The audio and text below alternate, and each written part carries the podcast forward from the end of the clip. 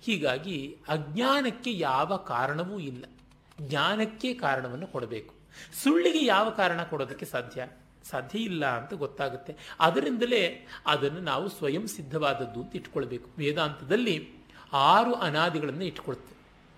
ಒಂದು ಬ್ರಹ್ಮ, ಅನಾದಿ, ಇನ್ನೊಂದು ಜಗತ್ತು, ಅನಾದಿ, ಮತ್ತೊಂದು ಜೀವ ಅನಾದಿ, ಇನ್ನೊಂದು ಜ್ಞಾನ ಅನಾದಿ, ಮತ್ತು ಇನ್ನೊಂದು ಈ ಅಜ್ಞಾನ ಅನ್ನುವಂಥದ್ದು ಅನಾದಿ. ಮತ್ತು ಒಂದು ಈಶ್ವರ ಅನಾದಿ ಅಂತ. ಇವೆಲ್ಲವೂ ಅನಾದಿ ಅಂತ. ಸರಿ ಜಗತ್ತು ಅನಾದಿ ಜೀವಾನು ಅನಾದಿ, ಅಜ್ಞಾನವೂ ಅನಾದಿ ಬಿಟ್ಟರೆ ಇದರಿಂದ ಮುಕ್ತಿ ಹೇಗೆ? ನಮಗೆ ಮುಕ್ತಿ ಸಿಗುತ್ತೆ ಬಿಕ್ಕವ್ರಿಗಲ್ಲ. ಆದರೆ ನಮ್ಮ ಮುಕ್ತಿಯಿಂದಾಗಿ ನಮ್ಮ ಪಾಲಿನ ಕಷ್ಟಗಳೆಲ್ಲ ನಿವಾರಣೆ ಆದವು. ನಮಗೆ ಮುಗೀತು. ಈಗ ಪ್ರಪಂಚವನ್ನೆಲ್ಲ ಮುಚ್ಚಬೇಕು ಅಂದರೆ ಆಗುತ್ತಾ? ಆಗೋಲ್ಲ. ಕಣ್ಣು ಮುಚ್ಚಿಕೊಂಡ್ರೆ ಪ್ರಪಂಚವನ್ನೇ ಮುಚ್ಚಿಕೊಂಡಂತೆ. ಹಾಗೆ ನಾವು ನಮ್ಮ ಅಜ್ಞಾನವನ್ನು ನಿವಾರಣೆ ಮಾಡಿಕೊಂಡ್ರೆ ನಮ್ಮ ಮಟ್ಟಿಗೆ ಪ್ರಪಂಚ ಎಲ್ಲ ಸರಿಯಾಗಿರುತ್ತೆ. ಅಷ್ಟು ನಮಗೆ ಮೊದಲು ಬೇಕಾದದ್ದು. ಇದು ತುಂಬ ಸ್ವಾರ್ಥವಲ್ಲವಾ? ಹೌದು. ನಿಜವಾಗಿ ನೋಡಿದ್ರೆ ಒಂದರ್ಥದಲ್ಲಿ ವೇದಾಂತ ಪರಮ ಸ್ವಾರ್ಥ. ಯಾಕೆ ಅಂತಂದರೆ ನಿಜವಾದ ಅರ್ಥ ಆತ್ಮ ಅನ್ನೋದನ್ನೇ ತಿಳ್ಕೊಳ್ಳುವುದು. ಇನ್ನು ಅದನ್ನು ಬಿಟ್ಟು ಇನ್ಯಾವುದೂ ಇಲ್ಲ. ಅದು ಬಿಟ್ಟು ನಾನು ಇರ್ತೀನಿ, ಬೇರೆಯವ್ರಿಗಾಗಿ ಮಾಡ್ತೀನಿ ಅಂತಂದರೆ ಬೇರೆಯವರಿಗಾಗಿ ನಾವು ನೆಮ್ಮದಿಯಲ್ಲಿಲ್ಲದೆ ಏನು ಮಾಡೋದಕ್ಕೆ ಸಾಧ್ಯ? ನಾವು ನೆಮ್ಮದಿಯಾಗಿಲ್ಲದೆ ಯಾರಿಗೂ ಏನೂ ಮಾಡೋದಕ್ಕೆ ಸಾಧ್ಯ ಇಲ್ಲ. ಜೊತೆಗೆ ನಾನು ಅಜ್ಞಾನಿಯಾಗಿದ್ದು ಬೇರೆಯವ್ರಿಗೆ ಯಾವ ಉಪಕಾರ ತಾನೇ ಆಗುತ್ತೆ ಅದರಿಂದ? ಏನೂ ಇಲ್ಲ. ಒಬ್ಬ ಕುರುಡ ಇನ್ನೊಬ್ಬ ಕುರುಡನಿಗೆ ಏನು ಉಪಕಾರ ಮಾಡಬಲ್ಲ? ಅಂದೇನೇವ ನಿಯಮಾನ ಯಥಾಂದಾಹ ಗಡ್ಡರಿಕಾ ಪ್ರವಾಹ. ಒಂದು ಕುರಿ ಮತ್ತೊಂದು ಕುರಿಯನ್ನು ದಾರಿ ತೋರಿಸೋದು ಹಳ್ಳಕ್ಕೆ, ಇನ್ಯಾವುದಕ್ಕೂ ಅಲ್ಲ. ಅದರಿಂದ ತಾನು ತಿಳುವಳಿಕೆಯನ್ನು ಇಟ್ಕೊಳ್ಬೇಕು ಅಂತ. ಈ ಕಮ್ಯುನಿಸಮ್ ಇದಕ್ಕೆ ಬದ್ಧ ವಿರುದ್ಧವಾದದ್ದು. ಅದು ಎಲ್ಲರನ್ನೂ ಬಡವರನ್ನಾಗಿ ಮಾಡೋಕ್ಕೆ ಹೊರಟಿದೆ. ಕಮ್ಯುನಿಸಮ್ನ ಚಾಂಪಿಯನ್ಸನ್ನು ಮಾತ್ರ ಶ್ರೀಮಂತರನ್ನಾಗಿ ಉಳಿಸ್ಕೊಳ್ತಾ ಇದೆ ಅಷ್ಟೇ. ಆದರೆ ಇದು ಹಾಗಲ್ಲ ವೇದಾಂತಿಸಮ್ ಆ ತರಹದ್ದಲ್ಲ ಎಲ್ಲರೂ ಅವರವರ ಮಟ್ಟದಿಂದಲೇ ಶ್ರೀಮಂತರಾಗಬೇಕು, ಸರ್ವಾರ್ಥದಲ್ಲಿಯೂ ಅಂತ ಹೇಳೋದಕ್ಕೆ ಹೊರಟಿರುವಂಥದ್ದು. ಭಾನು ಪ್ರಭಾ ಸಂಜನಿತಾಭ್ರ ತಿರೋಧಾಯ ವಿಜೃಂಭತೆ ಯತ ಆತ್ಮೋದಿತ ಅಹಂಕೃತಿ ಆತ್ಮತತ್ವಂ ತಥಾ ತಿರೋಧಾಯ ವಿಜೃಂಭತೆ ಸ್ವಯಂ. ಹೇಗೆ ಸೂರ್ಯ ಕಿರಣದಿಂದ ಹುಟ್ಟಿದ ಮೋಡ ಸೂರ್ಯನನ್ನೇ ಮರೆ ಮಾಡುತ್ತೋ ಹಾಗೆ ಆತ್ಮದಿಂದ ಹುಟ್ಟಿರುವ ಅಹಂಕಾರ ಆತ್ಮತತ್ವವನ್ನೇ ಮರೆ ಮಾಡಿ ತಾನು ತಾನಾಗಿ ವಿಜೃಂಭಿಸುತ್ತೆ ಅಂತ. ಮತ್ತೆ ಇದು ದೃಷ್ಟಾಂತ. ಇಲ್ಲಿರುವಂತಹ ಇಂಪರ್ಫೆಕ್ಷನ್ಸನ್ನೆಲ್ಲ ದಾರ್ಷ್ಟಾಂತಿಕಕ್ಕೆ ದಟ್ ಟು ಬಿ ಕಂಪೇರ್ಡ್ಗೆ ಒಡ್ಡಲಾಗದು. ಯಾಕೆಂದರೆ ವಾದ ಮಾಡುವಾಗ ಇದೇ ಮಾಡುವಂಥದ್ದು. ಅಲ್ಲ, ಹಾಗಾದರೆ ಏನರ್ಥ? ಮುಚ್ಕೊಂಡು ಹೊರಟೋಗ್ಬಿಡುತ್ತಾ ಅಜ್ಞಾನದಿಂದ ಜ್ಞಾನ. ಹಾಗಿದ್ದರೆ ಜ್ಞಾನಕ್ಕೆ ಏನು ಗತಿ? ನಿನ್ನೆ ನಾನು ಹೇಳಿದಂಥ ಏಳು ಅನುಪಪತ್ತಿಗಳು ಅಂತ ಯಾವುದು ಭಗವದ್ ರಾಮಾನುಜಾಚಾರ್ಯ ಆಕ್ಷೇಪಗಳು ಹೇಳಿದ್ನಲ್ಲ, ಅದಕ್ಕೆ ನಾವು ಬಂದು ಕೂತ್ಕೊಳ್ತೀವಿ. ಇದು ದೃಷ್ಟಾಂತ ಕೊಡುವುದು. ಮೋಡ ಸೂರ್ಯನ ಮರೆ ಮಾಡಿದೆ ಅಂದರೆ ನಿಜವಾಗಿ ಸೂರ್ಯನ ಮರೆ ಮಾಡಿದೆಯಾ? ಇಲ್ಲ. ನಾವು ನೋಡುವವರಿಗೆ ಮರೆಯಾದಂತೆ ಕಾಣಿಸುತ್ತೆ ಅಷ್ಟೇ. ಸರಿ, ನೋಡುವವರು ಅನ್ನೋದು ಯಾರಿದ್ದಾರೆ ಇಲ್ಲಿ ಬ್ರಹ್ಮ ಬಿಟ್ಟು? ಮತ್ತೆ ಇದೇ ದೃಷ್ಟಾಂತ ದಾರ್ಷ್ಟಾಂತಿಕಗಳ ವ್ಯಭಿಚಾರ ಇಲ್ಲಿ ನಡೀತಾ ಇದೆ ಅಷ್ಟೇ. ಈ ಒಂದು ಪರ್ಟಿಕ್ಯುಲರ್ ಕೇಸ್ಗೋಸ್ಕರವಾಗಿ ನಾವು ಹೇಳಿದ್ದು ಇಷ್ಟೇ ಮತ್ತಿನ್ಯಾವುದೂ ಅಲ್ಲ. ಹಾರ್ಮೋನಿಯಂ ಮಣೆಗಳೆಲ್ಲ ತೋರಿಸ್ಬಿಟ್ಟು ಆ ಮಣೆ ಬಟನ್ಸ್ ಯಾವುದಿರುತ್ತೆ, ಅದನ್ನು ತೋರಿಸ್ಬಿಟ್ಟು ಆ ಮನೆಗಳಲ್ಲಿ ಇಲ್ಲಿ ಷಡ್ಜ ಯಾವುದು ಅಂತ ಕೇಳಿದ್ರೆ, ಯಾವುದೂ ಷಡ್ಜ ಆಗತ್ತಪ್ಪ ಅಂತೀವಿ. ಇಲ್ಲ, ನನಗೆ ಷಡ್ಜ ತೋರಿಸಿ, ರಿಷಭ ತೋರಿಸಿದ್ರೆ ಒಂದು ಬಟನ್ ಒತ್ತು, ಆವಾಗ ನಾನು ಹೇಳ್ತೀನಿ ಅಂತ. ಒಂದು ಬಟನ್ ಒತ್ತಿದ್ರೆ, ನೋಡಪ್ಪ, ಇದರ ರೆಫರೆನ್ಸಿಂದ ಮಿಕ್ಕಿದ್ದೆಲ್ಲ ಷಡ್ಜ ಅಂತ ಹೇಳ್ಬೋದು. ಎಲ್ಲಿಂದ ಬೇಕಾದ್ರೂ ಷಡ್ಜ ಶುರು ಆಗುತ್ತೆ. ಮುಂದಿನದೆಲ್ಲ ಒಮ್ಮೆ ನೀನು ಒಪ್ಪಿಕೊಂಡ್ರೆ ಮುಗೀತು. ಈ ಒಮ್ಮೆ ಐಸೋಲೇಟ್ ಮಾಡಿಕೊಂಡ ತಕ್ಷಣವೇನೆ ಬ್ರಹ್ಮಸ್ತರದಲ್ಲಿ ನಾವು ವ್ಯವಹಾರ ಮಾಡ್ತಿಲ್ಲ ಅಂತ ಅರ್ಥ. ಜಗಜ್ಜೀವ ಈಶ್ವರದ ಸ್ತರಕ್ಕೆ ಬಂದ್ವಿ. ಭೇದ ಪ್ರಪಂಚದ ಸ್ತರಕ್ಕೆ ಬಂದ್ವಿ. ಹಾಗೆ ಬಂದ ತಕ್ಷಣವೇ ಇಂಪರ್ಫೆಕ್ಷನ್ ಬೆನ್ನಿಗಂಟಿಕೊಂಡು ಬರುತ್ತೆ. ಆದರೆ ನಿರಾಲಂಬವಾಗಿ ಏನೂ ಹೇಳೋಕ್ಕೆ ಸಾಧ್ಯವಿಲ್ಲವಾದ್ದರಿಂದ ಹೋಲಿಕೆಗಾಗಿ ಮಾತ್ರ ಹೇಳ್ತಾ ಇದ್ದೀವಿ ಇದನ್ನೇ ತುಂಬ ಕಷ್ಟಪಟ್ಟು ಅರ್ಥ ಮಾಡಿಕೊಳ್ಬೇಕಾದದ್ದು. ಇದು ತುಂಬ ಜನಕ್ಕೆ ಅರ್ಥವಾಗೋಲ್ಲ. ಹಾಗಾಗಿಯೇ ಮತ್ತೆ ಮತ್ತೆ ಕೇಳಬೇಕಾಗತ್ತೆ, ಮತ್ತೆ ಮತ್ತೆ ತಲೆ ಚೆಚ್ಕೊಳ್ಬೇಕಾಗತ್ತೆ ನಾನ್ ರೆಫರೆನ್ಷಿಯಲ್ ಥಿಂಗನ್ನು ಹೇಗೆ ಕನ್ಸೀವ್ ಮಾಡೋದು? ಬುದ್ಧಿಯಿಂದ ಸಾಧ್ಯ ಇಲ್ಲ. ಇಂಪಾಸಿಬಲ್ ಅನ್ನು ಯಾವ ಥರ ಪಾಸಿಬಲ್ ಮಾಡಿಕೊಳ್ಳೋದು? ಅದಕ್ಕೆ ಒಂದೇ ದಾರಿ, ಶ್ರುತಿ. ಆ ಶ್ರುತಿಯಲ್ಲಿ ಹೇಳಿರುವುದು ಅವಸ್ಥಾತ್ರೆ ಮೀಮಾಂಸೆ. ಅದನ್ನು ನಾವು ಕಾಂಟೆಂಪ್ಲೇಟ್ ಮಾಡಿಕೊಂಡು ಎಕ್ಸ್ಟ್ರಾಪೊಲೇಟ್ ಮಾಡಿಕೊಳ್ಳಬೇಕಷ್ಟೆ. ಇನ್ನೇನೂ ಇಲ್ಲ. ಬೇರೆ ಯಾವ ದಾರಿಯೂ ಇಲ್ಲ ಅಂತಂತೀವಿ. ಇಲ್ಲಿ ಮತ್ತೆ ಸಂದೇಹ ಇಟ್ಟುಕೊಂಡ್ರೆ ಏನಿಲ್ಲಪ್ಪ ಬೆಟರ್ ಲಕ್ ನೆಕ್ಸ್ಟ್ ಟೈಮ್ ಅಂತ ಇನ್ನೊಂದು ಜನ್ಮಕ್ಕೆ ಬಿಡಬೇಕಾದೀತು ಅಷ್ಟೇ ಇನ್ಯಾರು ಮಾಡೋಕ್ಕೆ ಸಾಧ್ಯ ಇಲ್ಲ. ಅದನ್ನು ಇಲ್ಲಿ ಹೇಳ್ತಾ ಇದ್ದಾರೆ. ಸೂರ್ಯ ಮೋಡಕ್ಕೆ ಸಿಲುಕಿಲ್ಲ. ಮೋಡ ಸೂರ್ಯನನ್ನು ಮರೆಮಾಡಿದಂತೆ ನೋಡಗರಿಗೆ ತೋರ್ತಾ ಇದೆ ಅಷ್ಟೆ. ರಘುವಂಶದಲ್ಲಿ ಒಂದು ಕಡೆ ರಾಮ ಹೇಳ್ತಾನೆ, ನನಗೆ ಗೊತ್ತು ಸೀತೆ ಪರಮ ಪಾವನಳು ಅಂತ. ಭೂಮಿಯ ನೆರಳೆ ಚಂದ್ರಬಿಂಬದ ಮೇಲೆ ಬಿದ್ದು ಅದರಿಂದ ಗ್ರಹಣ ಆದಂತೆ ತೋರುತ್ತೆ. ಆದರೆ ವಸ್ತುತಃ ಚಂದ್ರನಿಗೆ ಯಾವ ಗ್ರಹಣವೂ ಇಲ್ಲ. ಆದರೆ ಜನ ನಂಬಬೇಕಲ್ಲ ಅಂತ ಹೇಳ್ತಾನೆ. ಇವೆಲ್ಲ ದೃಷ್ಟಾಂತಗಳು ಇದೇ ರೀತಿ ಬರುವುದು. ಬಿ, ಮತ್ತೆ ಈ ಒಂದು ಜೀವ ವೃಕ್ಷದ ಬಗ್ಗೆ ಬಹಳ ಸೊಗಸಾದ ಒಂದು ತುಂಬ ಚೆನ್ನಾಗಿರುವಂತಹ ಮಾಲಾ ರೂಪಕ ಪರಂಪರಿತ ರೂಪಕ ಅಲಂಕಾರದ ಪದ್ಯ ಶಾರ್ದೂಲ ಕ್ರೀಡಿತ ಛಂದಸ್ಸಿನ ವಿಸ್ತಾರದಲ್ಲಿ ಬಹಳ ಸೊಗಸಾಗಿ ಹರಡಿಕೊಂಡಿದೆ. ಬೀಜಂ ಸಂಸ್ರತಿ ಭೂಮಿಜಸ್ಯತು ತಮೋ ದೇಹಾತ್ಮ ಧೀರಾಂಕುರ ಧೀರಂಕುರ ರಾಗ ಪಲ್ಲವಂ ಅಂಬು ಕರ್ಮತು ವಪುಹು ಸ್ಕಂಧೋಸವ ಶಾಖಿಕಾ ಅಗ್ರಾಣೀಂದ್ರಿಯ ಸಂಹತಿಶ್ಚ ವಿಷಯಾ ಪುಷ್ಪಾಣಿ ದುಃಖಂ ಫಲಂ ನಾನಾ ಕರ್ಮ ಸಮುದ್ಭವಂ ಬಹುವಿಧಂ ಭೋಕ್ತಾತ್ರ ಜೀವಖಗ ಈ ಸಂಸಾರ ವೃಕ್ಷ ಎಂಥದ್ದು? ಅಂತ ಊರ್ಧ್ವಮೂಲಂ ಅವಾಕ್ಷಾಕಃ ಊರ್ಧ್ವಮೂಲೋ ವಾಕ್ಷಾಕ ಯಶೋಶ್ವತ್ಥ ಸನಾತನಃ ಅಂತ ಕಠೋಪನಿಷತ್ತಿನಲ್ಲಿ ಒಂದು ಮಾತು ಬರುತ್ತೆ. ಊರ್ಧ್ವಮೂಲ ಮದಶಾಖಂ ಅಶ್ವತ್ಥಂ ಪ್ರಾಹುರವ್ಯಯಂ ಅಂತ ಭಗವದ್ಗೀತೆಯ ಹದಿನೈದನೇ ಅಧ್ಯಾಯದಲ್ಲಿ ಬರುತ್ತೆ. ಈ ಜಗದ್ವೃಕ್ಷ ಸಂಸಾರ ವೃಕ್ಷದ ಬಗೆಗಿನ ವರ್ಣನೆ. ಅಲ್ಲಿ ಕಠೋಪನಿಷತ್ ಭಾಷ್ಯದಲ್ಲಿ ಶಂಕರರು ತುಂಬ ಚೆನ್ನಾಗಿ ಒಂದು ದೊಡ್ಡ ಪ್ಯಾರಾಗ್ರಾಫ್ನಲ್ಲಿ ಆ ಒಂದು ವೃಕ್ಷ ಎಂಥದ್ದು ಅಂತ ವಿವಿಡ್ ಪಿಕ್ಚರ್ ಕೊಡ್ತಾರೆ. Perhaps in the whole range of Shankara Bhashya ಎರಡು ಕಡೆ ಇಂಥವು ಬರುತ್ತೆ. ಒಂದು ಐತರೆಯೋಪನಿಷತ್ ಭಾಷ್ಯದಲ್ಲಿ ಸಂಸಾರ ಸಾಗರದ ಬಗ್ಗೆ ಒಂದು ಎಂಟತ್ತು ಸಾಲುಗಳಲ್ಲಿ ಆ ವರ್ಣನೆ ಬರುತ್ತೆ, ಇಡೀ ರೂಪಕವಾಗಿ. ಅದೇ ಥರ ಕಠೋಪನಿಷತ್ತಿನಲ್ಲಿ ಈ ಒಂದು ಸಂಸಾರ ವೃಕ್ಷದ ವಿವಿಡ್ ಆಗಿರುವಂಥ ಡಿಸ್ಕ್ರಿಪ್ಷನ್ ಬರುತ್ತೆ. ಇದಕ್ಕಿಂತ ಚಿಕ್ಕದಾಗಿ ಜ್ಞಾನದೀಪೇನ ಭಾಸ್ವತ ಅಂತ ಭಗವದ್ಗೀತೆಯಲ್ಲಿ ಬರುವಂಥ ಒಂದು ಮಾತಕ್ಕೆ ಕೀದೃಶೇನ ಪ್ರಕಾರೇಣ ಜ್ಞಾನದೀಪ ಅಂತನ್ನುವಲ್ಲಿ ಆ ದೀಪ ಎಂಥದ್ದು ಅನ್ನೋದು ವರ್ಣನೆ ಬರುತ್ತೆ. ಅಲ್ಲಿ ನಮಗೆ ಗೊತ್ತಾಗುತ್ತೆ ಶಂಕರರ ಕವಿತ್ವ ಎಂಥದ್ದು, ಗದ್ಯ ಕವಿತ್ವ ಎಂಥದ್ದು ಅಂತ. ಬಹಳ ಚೆನ್ನಾಗಿರುವಂಥ ಪಿಕ್ಚರ್ ಯಾವಾಗಲಾದರೂ ಶಂಕರರ ಭಾಷ್ಯಗಳ ಕಾವ್ಯ ಸೌಂದರ್ಯದ ಬಗ್ಗೆ ಮಾತನಾಡುವುದಾದರೆ ಅದನ್ನು ತೆಗೆದುಕೊಳ್ಳಬಹುದು ಇಲ್ಲಿ ಅದೇ ಭಾವವನ್ನು ಕಾಣ್ತೀವಿ. ಸಂಸಾರ ವೃಕ್ಷಕ್ಕೆ ಅವಿದ್ಯ ಅಥವಾ ಅಜ್ಞಾನವೇ ಬೀಜ. ದೇಹವೇ ಇದರ ಮೊಳಕೆ. ಅಂದರೆ ದೇಹಾತ್ಮ ಭಾವವೇ ಇದಕ್ಕೆ ಮೊಳಕೆ. ಆಮೇಲೆ ಅನುರಾಗ ಅಂತ ಯಾವುದಿದೆ? ರಾಗ. ಅದು ಚಿಗುರುಗಳು. ಅದು ಎಷ್ಟು ಅರ್ಥಪೂರ್ಣವಾಗಿದೆ ಹೋಲಿಕೆ. ಚಿಗುರು, ಎಳೆ ಚಿಗುರು ಕೆಂಪು ಬಣ್ಣದಲ್ಲಿರುತ್ತೆ. ರಾಗ ಅಂದರೆ ಕೆಂಪು ಬಣ್ಣಕ್ಕಿರುವ ಮತ್ತೊಂದು ಹೆಸರು. ಅನುರಾಗ ಅಂದರೆ ಹಿಂಬಾಲಿಸಿ ಹಿಂಬಾಲಿಸಿ ಬರುವಂಥ ಕೆಂಪು ಬಣ್ಣ ಅಂತ. ನಮಗೆ ಬಣ್ಣ ಅಂದರೆ ಎದ್ದು ಕಾಣುವಂಥದ್ದು ಕೆಂಪು ಬಣ್ಣವೇನೆ. ಆ ರೀತಿಯಾದಂಥದ್ದು. ಮತ್ತು ಈ ಒಂದು ಸಂಸಾರ ವೃಕ್ಷ ಬೆಳೆಯೋದಕ್ಕೆ ನೀರು ಕರ್ಮ. ಕರ್ಮವೇ ನೀರು.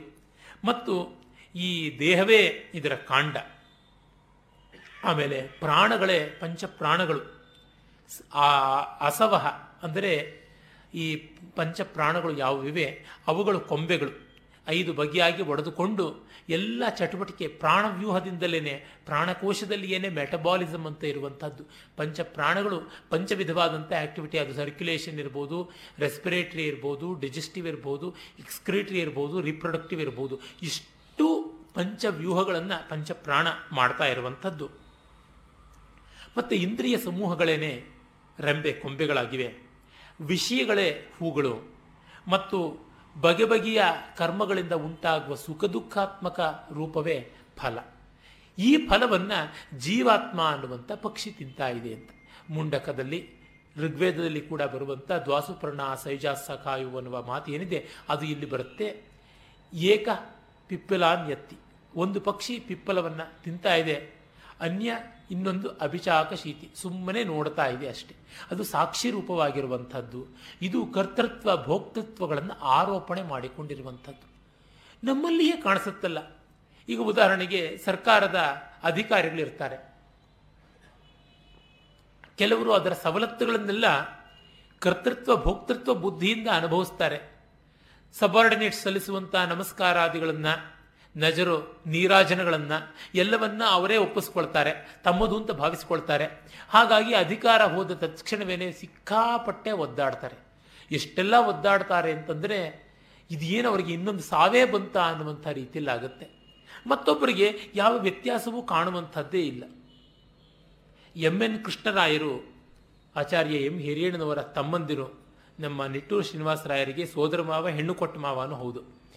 ಅವರು ಸರ್ಕಾರದ ಆಯವ್ಯಯ ಇಲಾಖೆಯಿಂದ ನೇರವಾಗಿ ದಿವಾನ್ರಾದರು. ದಿವಾನ್ರಾದ ಮೇಲೆ ಡಿ ವಿ ಜಿಯವರು ಅವ್ರನ್ನ ಹಲವು ದಿವಸ ನೋಡಿರಲಿಲ್ಲ. ಮತ್ತೆ ಹೋದರು. ಏನಪ್ಪ, ಬರೋದು ತುಂಬ ತಡ ಆಯ್ತಲ್ಲ. ಆಗೀಗ ಬರ್ತಾ ಇದ್ರಿ. ತುಂಬ ತುಂಬ ಅಪರೂಪ ದರ್ಶನ ಅಂದರೆ ನಿಮಗೆ ದೊಡ್ಡ ಅಧಿಕಾರ ಬಂದಿದೆ, ದಿವಾನ ಪದವಿ. ಹೆಚ್ಚಿನ ಕಾರ್ಯಬಾಧ್ಯತೆಗಳು ಎಲ್ಲ ಇರುತ್ತೆ ಅನಿಸುತ್ತೆ. ನಾನು ಡಿಸ್ಟರ್ಬ್ ಮಾಡಬಾರ್ದು, ನ್ಯೂಸೆನ್ಸ್ ಆಗಬಾರ್ದು, ಇವರೇನು ಹೇಳಿದ್ರಂತೆ. ಏನೂ ಇಲ್ಲ. ಎಲ್ಲ ಮಾಮೂಲಾಗೇ ಇದೆ ಅಂತಂದ್ರಂತೆ. ಯಾಕೆ ಅಂತಂದರೆ ಹೊಸ ಅಧಿಕಾರ ಅಂದರೆ ಅದಕ್ಕೆ ಬೇಕಾದದ್ದು ಏನು ಸಿದ್ಧತೆ ಮೊದಲೇ ಇತ್ತು. ಮತ್ತು ಇವರು ಅರ್ಥಶಾಖೆಯಲ್ಲಿದ್ದಂಥವ್ರು ಫೈನಾನ್ಸ್ ಡಿಪಾರ್ಟ್ಮೆಂಟಲ್ಲಿ ಫೈನಾನ್ಸ್ ಡಿಪಾರ್ಟ್ಮೆಂಟಿಗೆ ಎಲ್ಲ ಶಾಖೆಗಳು ಬಂದು ಸೇರುತ್ತೆ. ಎಲ್ಲಕ್ಕೂ ಬೇಕಾಗಿರುವಂಥದ್ದು ದುಡ್ಡು. ಸರ್ವಾರಂಭ ತಂಡುಲ ಪ್ರಸ್ಥಮೂಲಾಹ ಅರ್ಥಮೂಲಾಹ ಸರ್ವಾರಂಭ ಅಂತಲೇ ಕೌಟಿಲ್ಯನ ಮಾತು.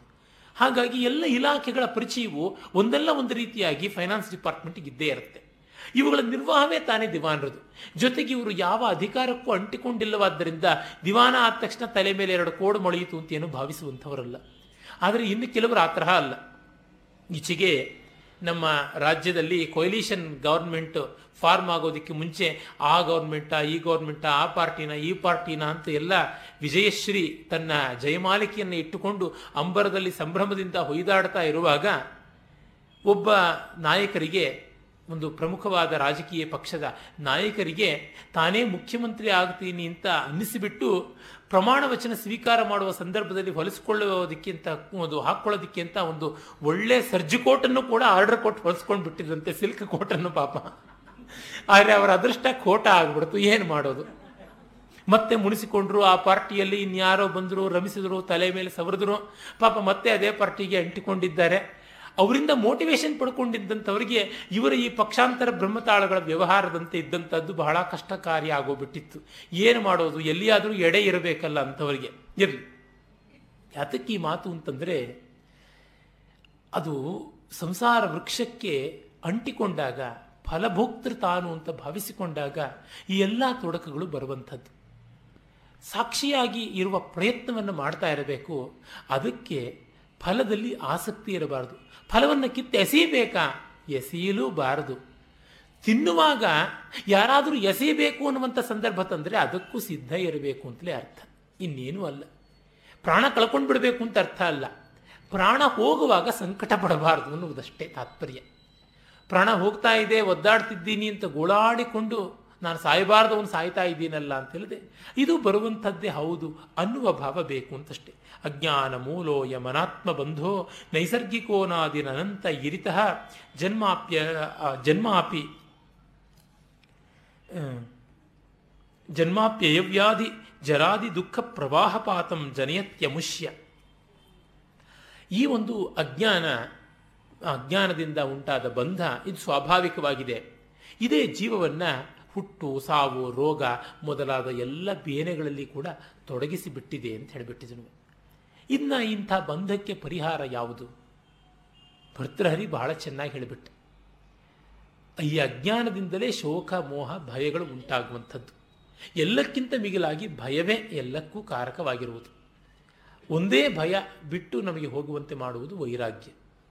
ಅದು ಭೋಗಿಯ ರೋಗ ಭಯಂ ಅನ್ನುವ ಪ್ರಸಿದ್ಧವಾದ ಪದ್ಯ ಯಾವುದಿದೆ ಅದರೊಳಗೆ ಚೆನ್ನಾಗಿ ಹೇಳಿಬಿಟ್ಟಿದ್ದಾನೆ. ಇನ್ನು ನಿರ್ಭೀತಿ ಯಾವಾಗ ಬರುತ್ತೆ? ಜ್ಞಾನದಿಂದಲೇ ಬರುವಂಥದ್ದು. ಈಗ ಎಷ್ಟೋ ಜನಕ್ಕೆ ಡಾಕ್ಟರ್ ಹತ್ರ ಹೋಗಿ ಚೆಕಪ್ ಮಾಡಿಸ್ಕೊಳ್ಳೋದಕ್ಕೆ ಹೆದರಿಕೆ. ಅದರೊಳಗೂ ಈ ನಲವತ್ತರ ಆಸುಪಾಸಿನಲ್ಲಿದ್ದವರಿಗೆ ತುಂಬ ಹೆದರಿಕೆ. ಯಾವ್ಯಾವ ರೋಗ ಇದೆ ಅಂತ ಹೇಳ್ಬಿಡ್ತಾರೋ ಅಂತ. ಇರೋದು ಇದ್ದೇ ಇರುತ್ತೆ, ಏನೋ ಅದು ಹಾರಿ ಹೋಗುತ್ತಾ ನಾವಿಲ್ಲ ಅಂತ ಅಂದ್ಕೊಂಡು ಬಿಟ್ರೆ ಅಯ್ಯೋ, ಏನೋ ಹೇಳ್ಬಿಡ್ತಾರೆ, ಎಂತೆಂಥದ್ದು ಹೇಳ್ಬಿಡ್ತಾರೆ ಅಂತ ಇವರು ಶರೀರ ಏನು ಹೇಳುತ್ತೋ ಅದನ್ನೇ ಹೇಳ್ತಾರೆ ಅವರು. ಹೈಪರ್ ಟೆನ್ಷನ್ ಇದ್ದರೆ ಹೈಪರ್ ಟೆನ್ಷನ್ ಅಂತಾರೆ ಡಯಾಬಿಟೀಸ್ ಅಂದರೆ ಡಯಾಬಿಟೀಸ್ ಅಂತಾರೆ ಕೊಲೆಸ್ಟ್ರಾಲ್ ಅಂದರೆ ಕೊಲೆಸ್ಟ್ರಾಲ್ ಅಂತಾರೆ. ಅದು ಇದ್ದದ್ದನ್ನಲ್ಲದೆ ಇಲ್ಲದೇ ಇರುವುದನ್ನು ಅವರದೇನು ತಂದು ಹೇಳೋದಕ್ಕೆ ಸಾಧ್ಯ ಇಲ್ಲ. ಆದರೆ ನಮಗೆ ಅದನ್ನು ಕೇಳೋದಕ್ಕೆ ಅಂಜಿಕೆ. ಎಷ್ಟರ ಮಟ್ಟಿಗೆ ಅಂಜಿಕೆ ಅಂದರೆ ನಮಗೆ ಸಾವು ಅನ್ನೋ ಶಬ್ದ ಕೂಡ ಅದೇ ಥರನೇ. ಕೇಳಿಬಿಟ್ರೆ ಏನೋ ಕಷ್ಟ. ನಮ್ಮ ಮೇಷ್ಟ್ರೊಬ್ಬರಿಗೆ ನನಗೆ ನಿರ್ಭೀತಿಯಾಗಿ ನಿಶಂಕಿಯಿಂದ ನಿರ್ಲಜ್ಜೆಯಿಂದ ಅವ್ರು ನೆಗೆದು ಬಿದ್ದರು ಇವರು ಹಾಳಾದರು, ಈ ಥರದ್ದು ಏನೇನೋ ಬಳಸ್ತಲೇ ಇರ್ತೀನಿ. ನೀವು ಕೇಳುವವರಿಗೆ ಗೊತ್ತೇ ಇರಬೇಕು. ತುಂಬ ಅನ್ಪಾರ್ಲಿ ಅನ್ಪಾರ್ಲಿಮೆಂಟರಿ ವರ್ಡ್ಸ್ ಉರುಳ್ತಾನೆ ಇರ್ತವೆ ಬಾಯಿಂದ. ಏನೋ ಮಾರಾಯ, ಆ ಫೋನಲ್ಲಿ ನೀನು ಸಾವು ಅಂದ್ಬಿಟ್ಟಿಲ್ಲ ನನಗೆ ಸ್ನಾನ ಮಾಡಬೇಕಲ್ಲೋ ಅಂತ ಅವ್ರು ಹೇಳ್ತಿರ್ತಾರೆ. ಆಯಿತು ಬಿಡಿ ಸರ್, ಆ ಸ್ನಾನಗೂ ನೆಗೆದು ಬಿತ್ತು ಅಂತ. ಅಯ್ಯೋ, ಇರಪ್ಪ ಇರಪ್ಪ, ಸಾಕು, ನೀನು ತುಂಬ ಹೇಳ್ತಾ ಇದ್ದೆ ಅಂತ ಒಂದೇ ಸತಿ ಫೋನಲ್ಲೆಲ್ಲ ಕೇಳಿಬಿಟ್ಟು ಆಮೇಲೆ ಸ್ನಾನ ಮಾಡಿ ಸರ್ ಅಂತ ಅಂತಿರ್ತೀವಿ ಅವರಿಗೆ ಆ ರೀತಿಯಾದಂಥ ಒಂದು ಹೆದರಿಕೆ. ಅದು ಎಲ್ಲಿವರೆಗೂ ಅಂದರೆ ನಾನು ಎರಡು ಸರ್ತಿ ನಾರಾಯಣ ಅಂದರೆ, ಅಯ್ಯೋ ಮಾರಾಯ, ಇದು ಸಾಯೋವಾಗಿ ಎರಡು ಸರ್ತಿ ಕಾಣೋ ಹೇಳೋವಂಥದ್ದು ಒಂದು ಸರ್ತಿ ಹೇಳಪ್ಪ ನಾರಾಯಣ, ಸಾಕು. ಅಂದರೆ ನಮಗೆ ಅದು ಮೈಲಿಗೆ ಅನ್ನುವಂಥ ಒಂದು ಭಯಾನಕವಾದ ವಾಸನೆ ಉಂಟು. ಸ್ಮಶಾನ ಅಂದರೆ ಈ ರೀತಿಯಾದ ಹೆದರಿಕೆ, ಮತ್ತೊಂದು, ಹೀಗೆಲ್ಲ ಉಂಟು. ಆ ಭಯ ಯಾತಕ್ಕೆ ಅದು ಬಂದು ನಮ್ಮನ್ನು ನುಂಗಿಬಿಡುತ್ತೆ ಅನ್ನುವಂಥದ್ದು. ಈ ಒಂದು ಭಯದಿಂದಲೇ ನಾವು ಯಾವುದನ್ನು ಎದುರಿಸೋಕ್ಕಾಗ್ತಾ ಇಲ್ಲ. ಅದಕ್ಕಾಗಿ ಜ್ಞಾನ ಒಂದೇ ಶರಣ್ಯ. ಜ್ಞಾನ ನಮ್ಮನ್ನು ನಿರ್ಭೀತರನ್ನಾಗಿಸುತ್ತೆ. ಇಷ್ಟೇ ತಾನೇ ಇನ್ನೇನು ಇನ್ನೇನು ಬರೋದಕ್ಕೆ ಸಾಧ್ಯ? ನನ್ನ ಬಂಧುಗಳೊಬ್ಬರಿದ್ದಾರೆ ಅವರಿಗೆ ಸಾವಿನ ಬಗ್ಗೆ ನಿರ್ಭೀತಿ. ಎಷ್ಟು ಅವರಿಗೆ ಕಾಂಪ್ಲಿಕೇಶನ್ಸ್ ಎಲ್ಲ ಇವೆ. ಒಂದೊಂದು ಬಾರಿಗೂ ಆಕೆ ಹಾಸ್ಪಿಟ್ಲಿಗೆ ಹೋಗ್ತಾನೆ ಇರ್ತಾರೆ. ಮೊನ್ನೆ ಕೂಡ ಹಾಸ್ಪಿಟಲೈಸ್ ಮಾಡಿದ್ದಾಗ ಅವರಿಗೆ ತುಂಬ ಸಮಸ್ಯೆಗಳಾಗಿತ್ತು ಡಾಕ್ಟ್ರು ಟಿ ಬಿ ಇದೆ ಅಂದರೆ ಅಯ್ಯೋ ಡಾಕ್ಟ್ರೆ, ನೀವು ಗೂರ್ಲು ಗೂರ್ಲ ಕೆಮ್ಮೋದು ನೋಡಿದ್ರೆ ನಿಮಗೇ ಇದೆ ಅನ್ಸುತ್ತೆ, ಒಮ್ಮೆ ಟೆಸ್ಟ್ ಮಾಡಿಸ್ಕೊಳ್ಳಿ ಅದಕ್ಕೇನಂತೆ ಇರುತ್ತೆ ಅಂತ. ಅವ್ರ ಮಗಳಿಗೆ ಅವ್ರು ಹೇಳಿದ್ರಂತೆ, ನೋಡು, ನಾನು ಸತ್ತರೆ ನನ್ನ ತಲೆ ಕೂದಲೇನಾದ್ರು ಚೂರು ಚೂರು ಬೆಳಗಿದ್ರೆ ಡೈ ಮಾಡೇ ನನ್ನ ಸುಡಬೇಕು. ಚೆನ್ನಾಗಿ ಮೇಕಪ್ ಮಾಡಿಬಿಟ್ಟು ಪೌಡ್ರಸ್ನು ಹಚ್ಚಿ ತಿಲಕ ತೀಡೇ ಮಾಡಬೇಕು ಇಲ್ದರೆ ದೆವ್ವ ಆಗಿ ಬಂದು ಕಾಡ್ತೀನಿ ಅಂತ. ಅಂದರೆ ಸಾವನ್ನ ಹೀಗೆ ಸೆಲೆಬ್ರೇಟ್ ಮಾಡುವಂಥ ಮನೋಧರ್ಮ ಇದೆಯಲ್ಲ ಅವ್ರನ್ನ ಪೇಷಂಟ್ ಆಗಿ ಅವ್ರ ಮನೆಗೆ ಹೋಗಿ ನೋಡೋದಕ್ಕೆ ನಮಗೆ ಚಿಂತೆಯೇ ಆಗೋದಿಲ್ಲ. ಕಾರಣ ಹತ್ತು ಜೋಕ್ಸ್ ಮಾಡಿಬಿಟ್ಟಿದ್ರು ಊರು ಕೇರಿ ವಿಷಯಗಳೆಲ್ಲ ಹೇಳಿಬಿಟ್ಟು ಕಳಿಸ್ತಾರೆ. ತನಗೂ ಬೇರೆಯವ್ರಿಗೂ ಎಲ್ರಿಗೂ ಒಂದೇ ಮಂತ್ರ. ಅವರ ಮಗಳು, ಆ ಹುಡುಗ ಬೇಡ, ಈ ಹುಡುಗ ಬೇಡ ಅಂತಿದ್ರೆ ಹೀಗೇ ನೀನು ಹೇಳ್ತಾ ಇರು. ಕಡೆಗೆ ಸೀದೋಗ್ಬಿಡ್ತೀಯ ನೀನು. ಆಮೇಲಿಂದ ನಿನ್ನಂತ ಸೀದೋದೊಳಗೆ ಇನ್ಯಾವನೋ ಒಬ್ಬ ಸುಟ್ಟೋದವನೇ ಸಿಗುವಂಥದ್ದು ಅಂತ. ಹೀಗೆ ಅವರು ಭೀತಿಯನ್ನು ಗೆದ್ದಿದ್ದಾರೆ. ದೇಹದ ಬಗೆಗೆ ಮೃತ್ಯುವಿನ ಭೀತಿಯನ್ನು ಗೆಲ್ಲೋದಿದೆಯಲ್ಲ? ಅದು ತುಂಬ ವಿಶೇಷವಾದದ್ದು. ಮತ್ತೆ ಮಕ್ಕಳಿಗೂ ಮೊನ್ನೆ ಹೇಳಿದ್ರಂತೆ. ನೋಡ್ರೆ, ನಾನು ಸಾಯುವಂಥದ್ದು ಸಿದ್ಧ ಅಂತ ಮಾಡ್ಕೊಂಡು ಬಿಟ್ಟಿದ್ದೀನಿ ಏನು ಚಿಂತೆ ಇಲ್ಲ. ತುಂಬ ತುಂಬ ಮೆಡಿಸಿನ್ಗೆಲ್ಲ ಖರ್ಚು ಮಾಡಬೇಡ್ರಿ, ಆರು ಏಳು ಲಕ್ಷ ಅಂದರೆ ಲಕ್ಷಣ ಕುತ್ತಿಗೆಸಿ ಕೊಂದೇ ಬಿಡಿ, ಪರವಾಗಿಲ್ಲ ಅಂತಂದ್ರಂತೆ. ಇದು ಧೈರ್ಯ ನಮಗೆ ಕೊಡಬೇಕಾದದ್ದು. ವೇದಾಂತ ನಮಗೆ ಮೋಕ್ಷ ಕೊಡುತ್ತೋ ಬಿಡುತ್ತೋ ಸಾವಿನ ಭೀತಿಯನ್ನು ಮಾತ್ರ ಎದುರಿಸುವಂತಹ ಸತ್ವವನ್ನು ಕೊಡುತ್ತೆ. ಕೊಟ್ಟರೆ ಅದಕ್ಕಿಂತ ಬೇಕಾದದ್ದು ಇನ್ನೇನು? ಹೀಗಾಗಿ ಈ ಬಂಧ ಅನ್ನುವುದಂತೂ ನಮಗೆ ದೇಹದಿಂದಲೇ ಉಂಟಾದದ್ದು. ದೇಹದ ಬಗೆಗಿನ ಮಮಕಾರದಿಂದ ಉಂಟಾದದ್ದು. ಮತ್ತು ಈ ಅಜ್ಞಾನದ ಮೂಲಕವಾಗಿ ಉಂಟಾಗುವ ಶೋಕ, ಮೋಹ. ಉಳಿಸಿಕೊಳ್ಳಬೇಕು ಅನ್ನುವ ಮೋಹ ಉಳಿಬಾರದು ಇರುತ್ತಲ್ಲ ಅನ್ನುವ ಶೋಕ. ಮತ್ತು ಇವೆರಡೂ ಹೀಗೆ ನಮ್ಮ ಕೈ ಮೀರಿ ಆಗುತ್ತಲ್ಲ ಅನ್ನುವ ಭಯ. ಇದಷ್ಟೇ ತಾನೆ. ಅದಕ್ಕೆ ಬಂದ ಪರಿಹಾರ ಹೇಗೆ? ನಾಸ್ತ್ರೈರ್ನ ಶಸ್ತ್ರೈರ್ ಅನಿಲೇನ ವನ್ಹಿನ, ಛೇತ್ತುಂ ನ ಶಕ್ಯೋ ನ ಚ ಕರ್ಮ ಕೋಟಿಭಿ. ವಿವೇಕ ವಿಜ್ಞಾನ ಮಹಾಸಿನಾ ವಿನಾ ಧಾತು ಪ್ರಸಾದೇನ ಶಿತೇನ ಮಂಜುನ. ಇದು ಕೇವಲ ಪರಮೇಶ್ವರ ಪ್ರಸಾದದಿಂದ ಅಂತ. ಅಂದರೆ ಭಗವಂತನ ಭಕ್ತಿ ಬೇಕು ಅಂತ ಅನ್ನುವುದು ತಾತ್ಪರ್ಯ. ಸಾಧನೋಪಾಯಗಳಾಗಿ ಅದು ಬಂದಿರುವಂಥದ್ದು ಅಂತ. ಒಂದು ಕಡೆಗೆ ಅಪ್ಪಯ್ಯ ದೀಕ್ಷಿತರ ಮಾತು ಉಂಟು. ತಥಾಪ್ಯನುಗ್ರಹಾದೇವ ತರುಣೇಂದು ಶಿಖಾಮಣೇ ಅದ್ವೈತ ವಾಸನಾ ಪುಂಸಾಂ ಆವಿರ್ಭವತಿ ನಾಣ್ಯಥ. ಪರಮಾತ್ಮನ ಅನುಗ್ರಹ ಇಲ್ಲದೆ ಅವರು ಶಿವಭಕ್ತರು. ಹಾಗಾಗಿ ತರುಣೇಂದು ಶಿಖಾಮಣಿ ಅಂತ ಹೇಳ್ದ. ನಾವು ಬೇಕಾದರೆ ಶರದಿಂದು ನಿಭಾನನ ಅಂತ ಮಹಾವಿಷ್ಣುವನ್ನು ಇಟ್ಟುಕೊಳ್ಬಹುದು. ಮತ್ತೊಬ್ಬ ಶಕ್ತಿಯನ್ನು ಬೇಕಾದ್ರೆ ಇಟ್ಕೊಳ್ಬಹುದು ಇನ್ನೊಬ್ಬ ಹನುಮಂತನ ಇಟ್ಕೊಳ್ಬಹುದು ಮತ್ತೊಬ್ಬ ಅಲ್ಲಾನ, ಇನ್ನೊಬ್ಬ ಯಹೋವಾನ ಏನೂ ತೊಂದರೆ ಇಲ್ಲ. ಆ ದೈವಾನುಗ್ರಹದಿಂದ ನಮಗೆ ಜ್ಞಾನದ ಕಡೆಗೆ ಅಭಿನಿವೇಶ ಉಂಟಾಗುತ್ತೆ. Will be directed towards that ಹಾಗಾಗುತ್ತೆ. ವಿವೇಕ ಅನ್ನುವಂತಹ ವಿವೇಕ ವಿಜ್ಞಾನ ಅನ್ನುವಂಥ ಮಹಾ ಆಸಿ. ವಿಜ್ಞಾನ ಅಂದರೆ ಅನುಭವಜನ್ಯ ಜ್ಞಾನ ಅಂತ ಅರ್ಥ. ಅದು ಶಂಕರರು ಗೀತೆಯಲ್ಲಿ ಕೊಡುವಂಥ ಅರ್ಥ. ಜ್ಞಾನಂ ವಿಜ್ಞಾನ ಸಹಿತಂ ಅನ್ನುವ ಶ್ಲೋಕಕ್ಕೆ ಅರ್ಥ ಮಾಡಬೇಕಾದ್ರೆ, ವಿಜ್ಞಾನ ಅನ್ನುವಾಗ ಕ್ವಾಲಿಫೈಡ್ ನಾಲೆಜ್ ವಿಶಿಷ್ಟಂ ಜ್ಞಾನಂ ಅಂತ ಅಲ್ಲದೆ, ಅನುಭವಜನ್ಯಂ ಜ್ಞಾನಂ. ಪುಸ್ತಕದಿಂದ ಉಪದೇಶವಾಗಿ ಬರುವಂಥದ್ದು ಗುರುಪದೇಶದಿಂದ ಬಂದದ್ದು ಜ್ಞಾನವಾದರೆ ಅನುಭವಕ್ಕೆ ತಂದುಕೊಂಡಾಗ ವಿಜ್ಞಾನವಾಗುತ್ತೆ ಅನ್ನುವಂಥದ್ದು. ಅದು ಶಿತೇನ, ಶಾರ್ಪ್ ಆಗಿರುವಂಥದ್ದು ಅಂಥ ಒಂದು ಜ್ಞಾನದಿಂದ ಮಂಜುನ ಮನೋಹರವಾದಂಥ ಮಹಾಖಡ್ಗ ಅಂತ. ಈ ಖಡ್ಗ ಆಕರ್ಷಕವಾದದ್ದು ಧಗಧಗಾಯಮಾನವಾಗಿ ಹೊಳೆಯುವಂಥದ್ದು.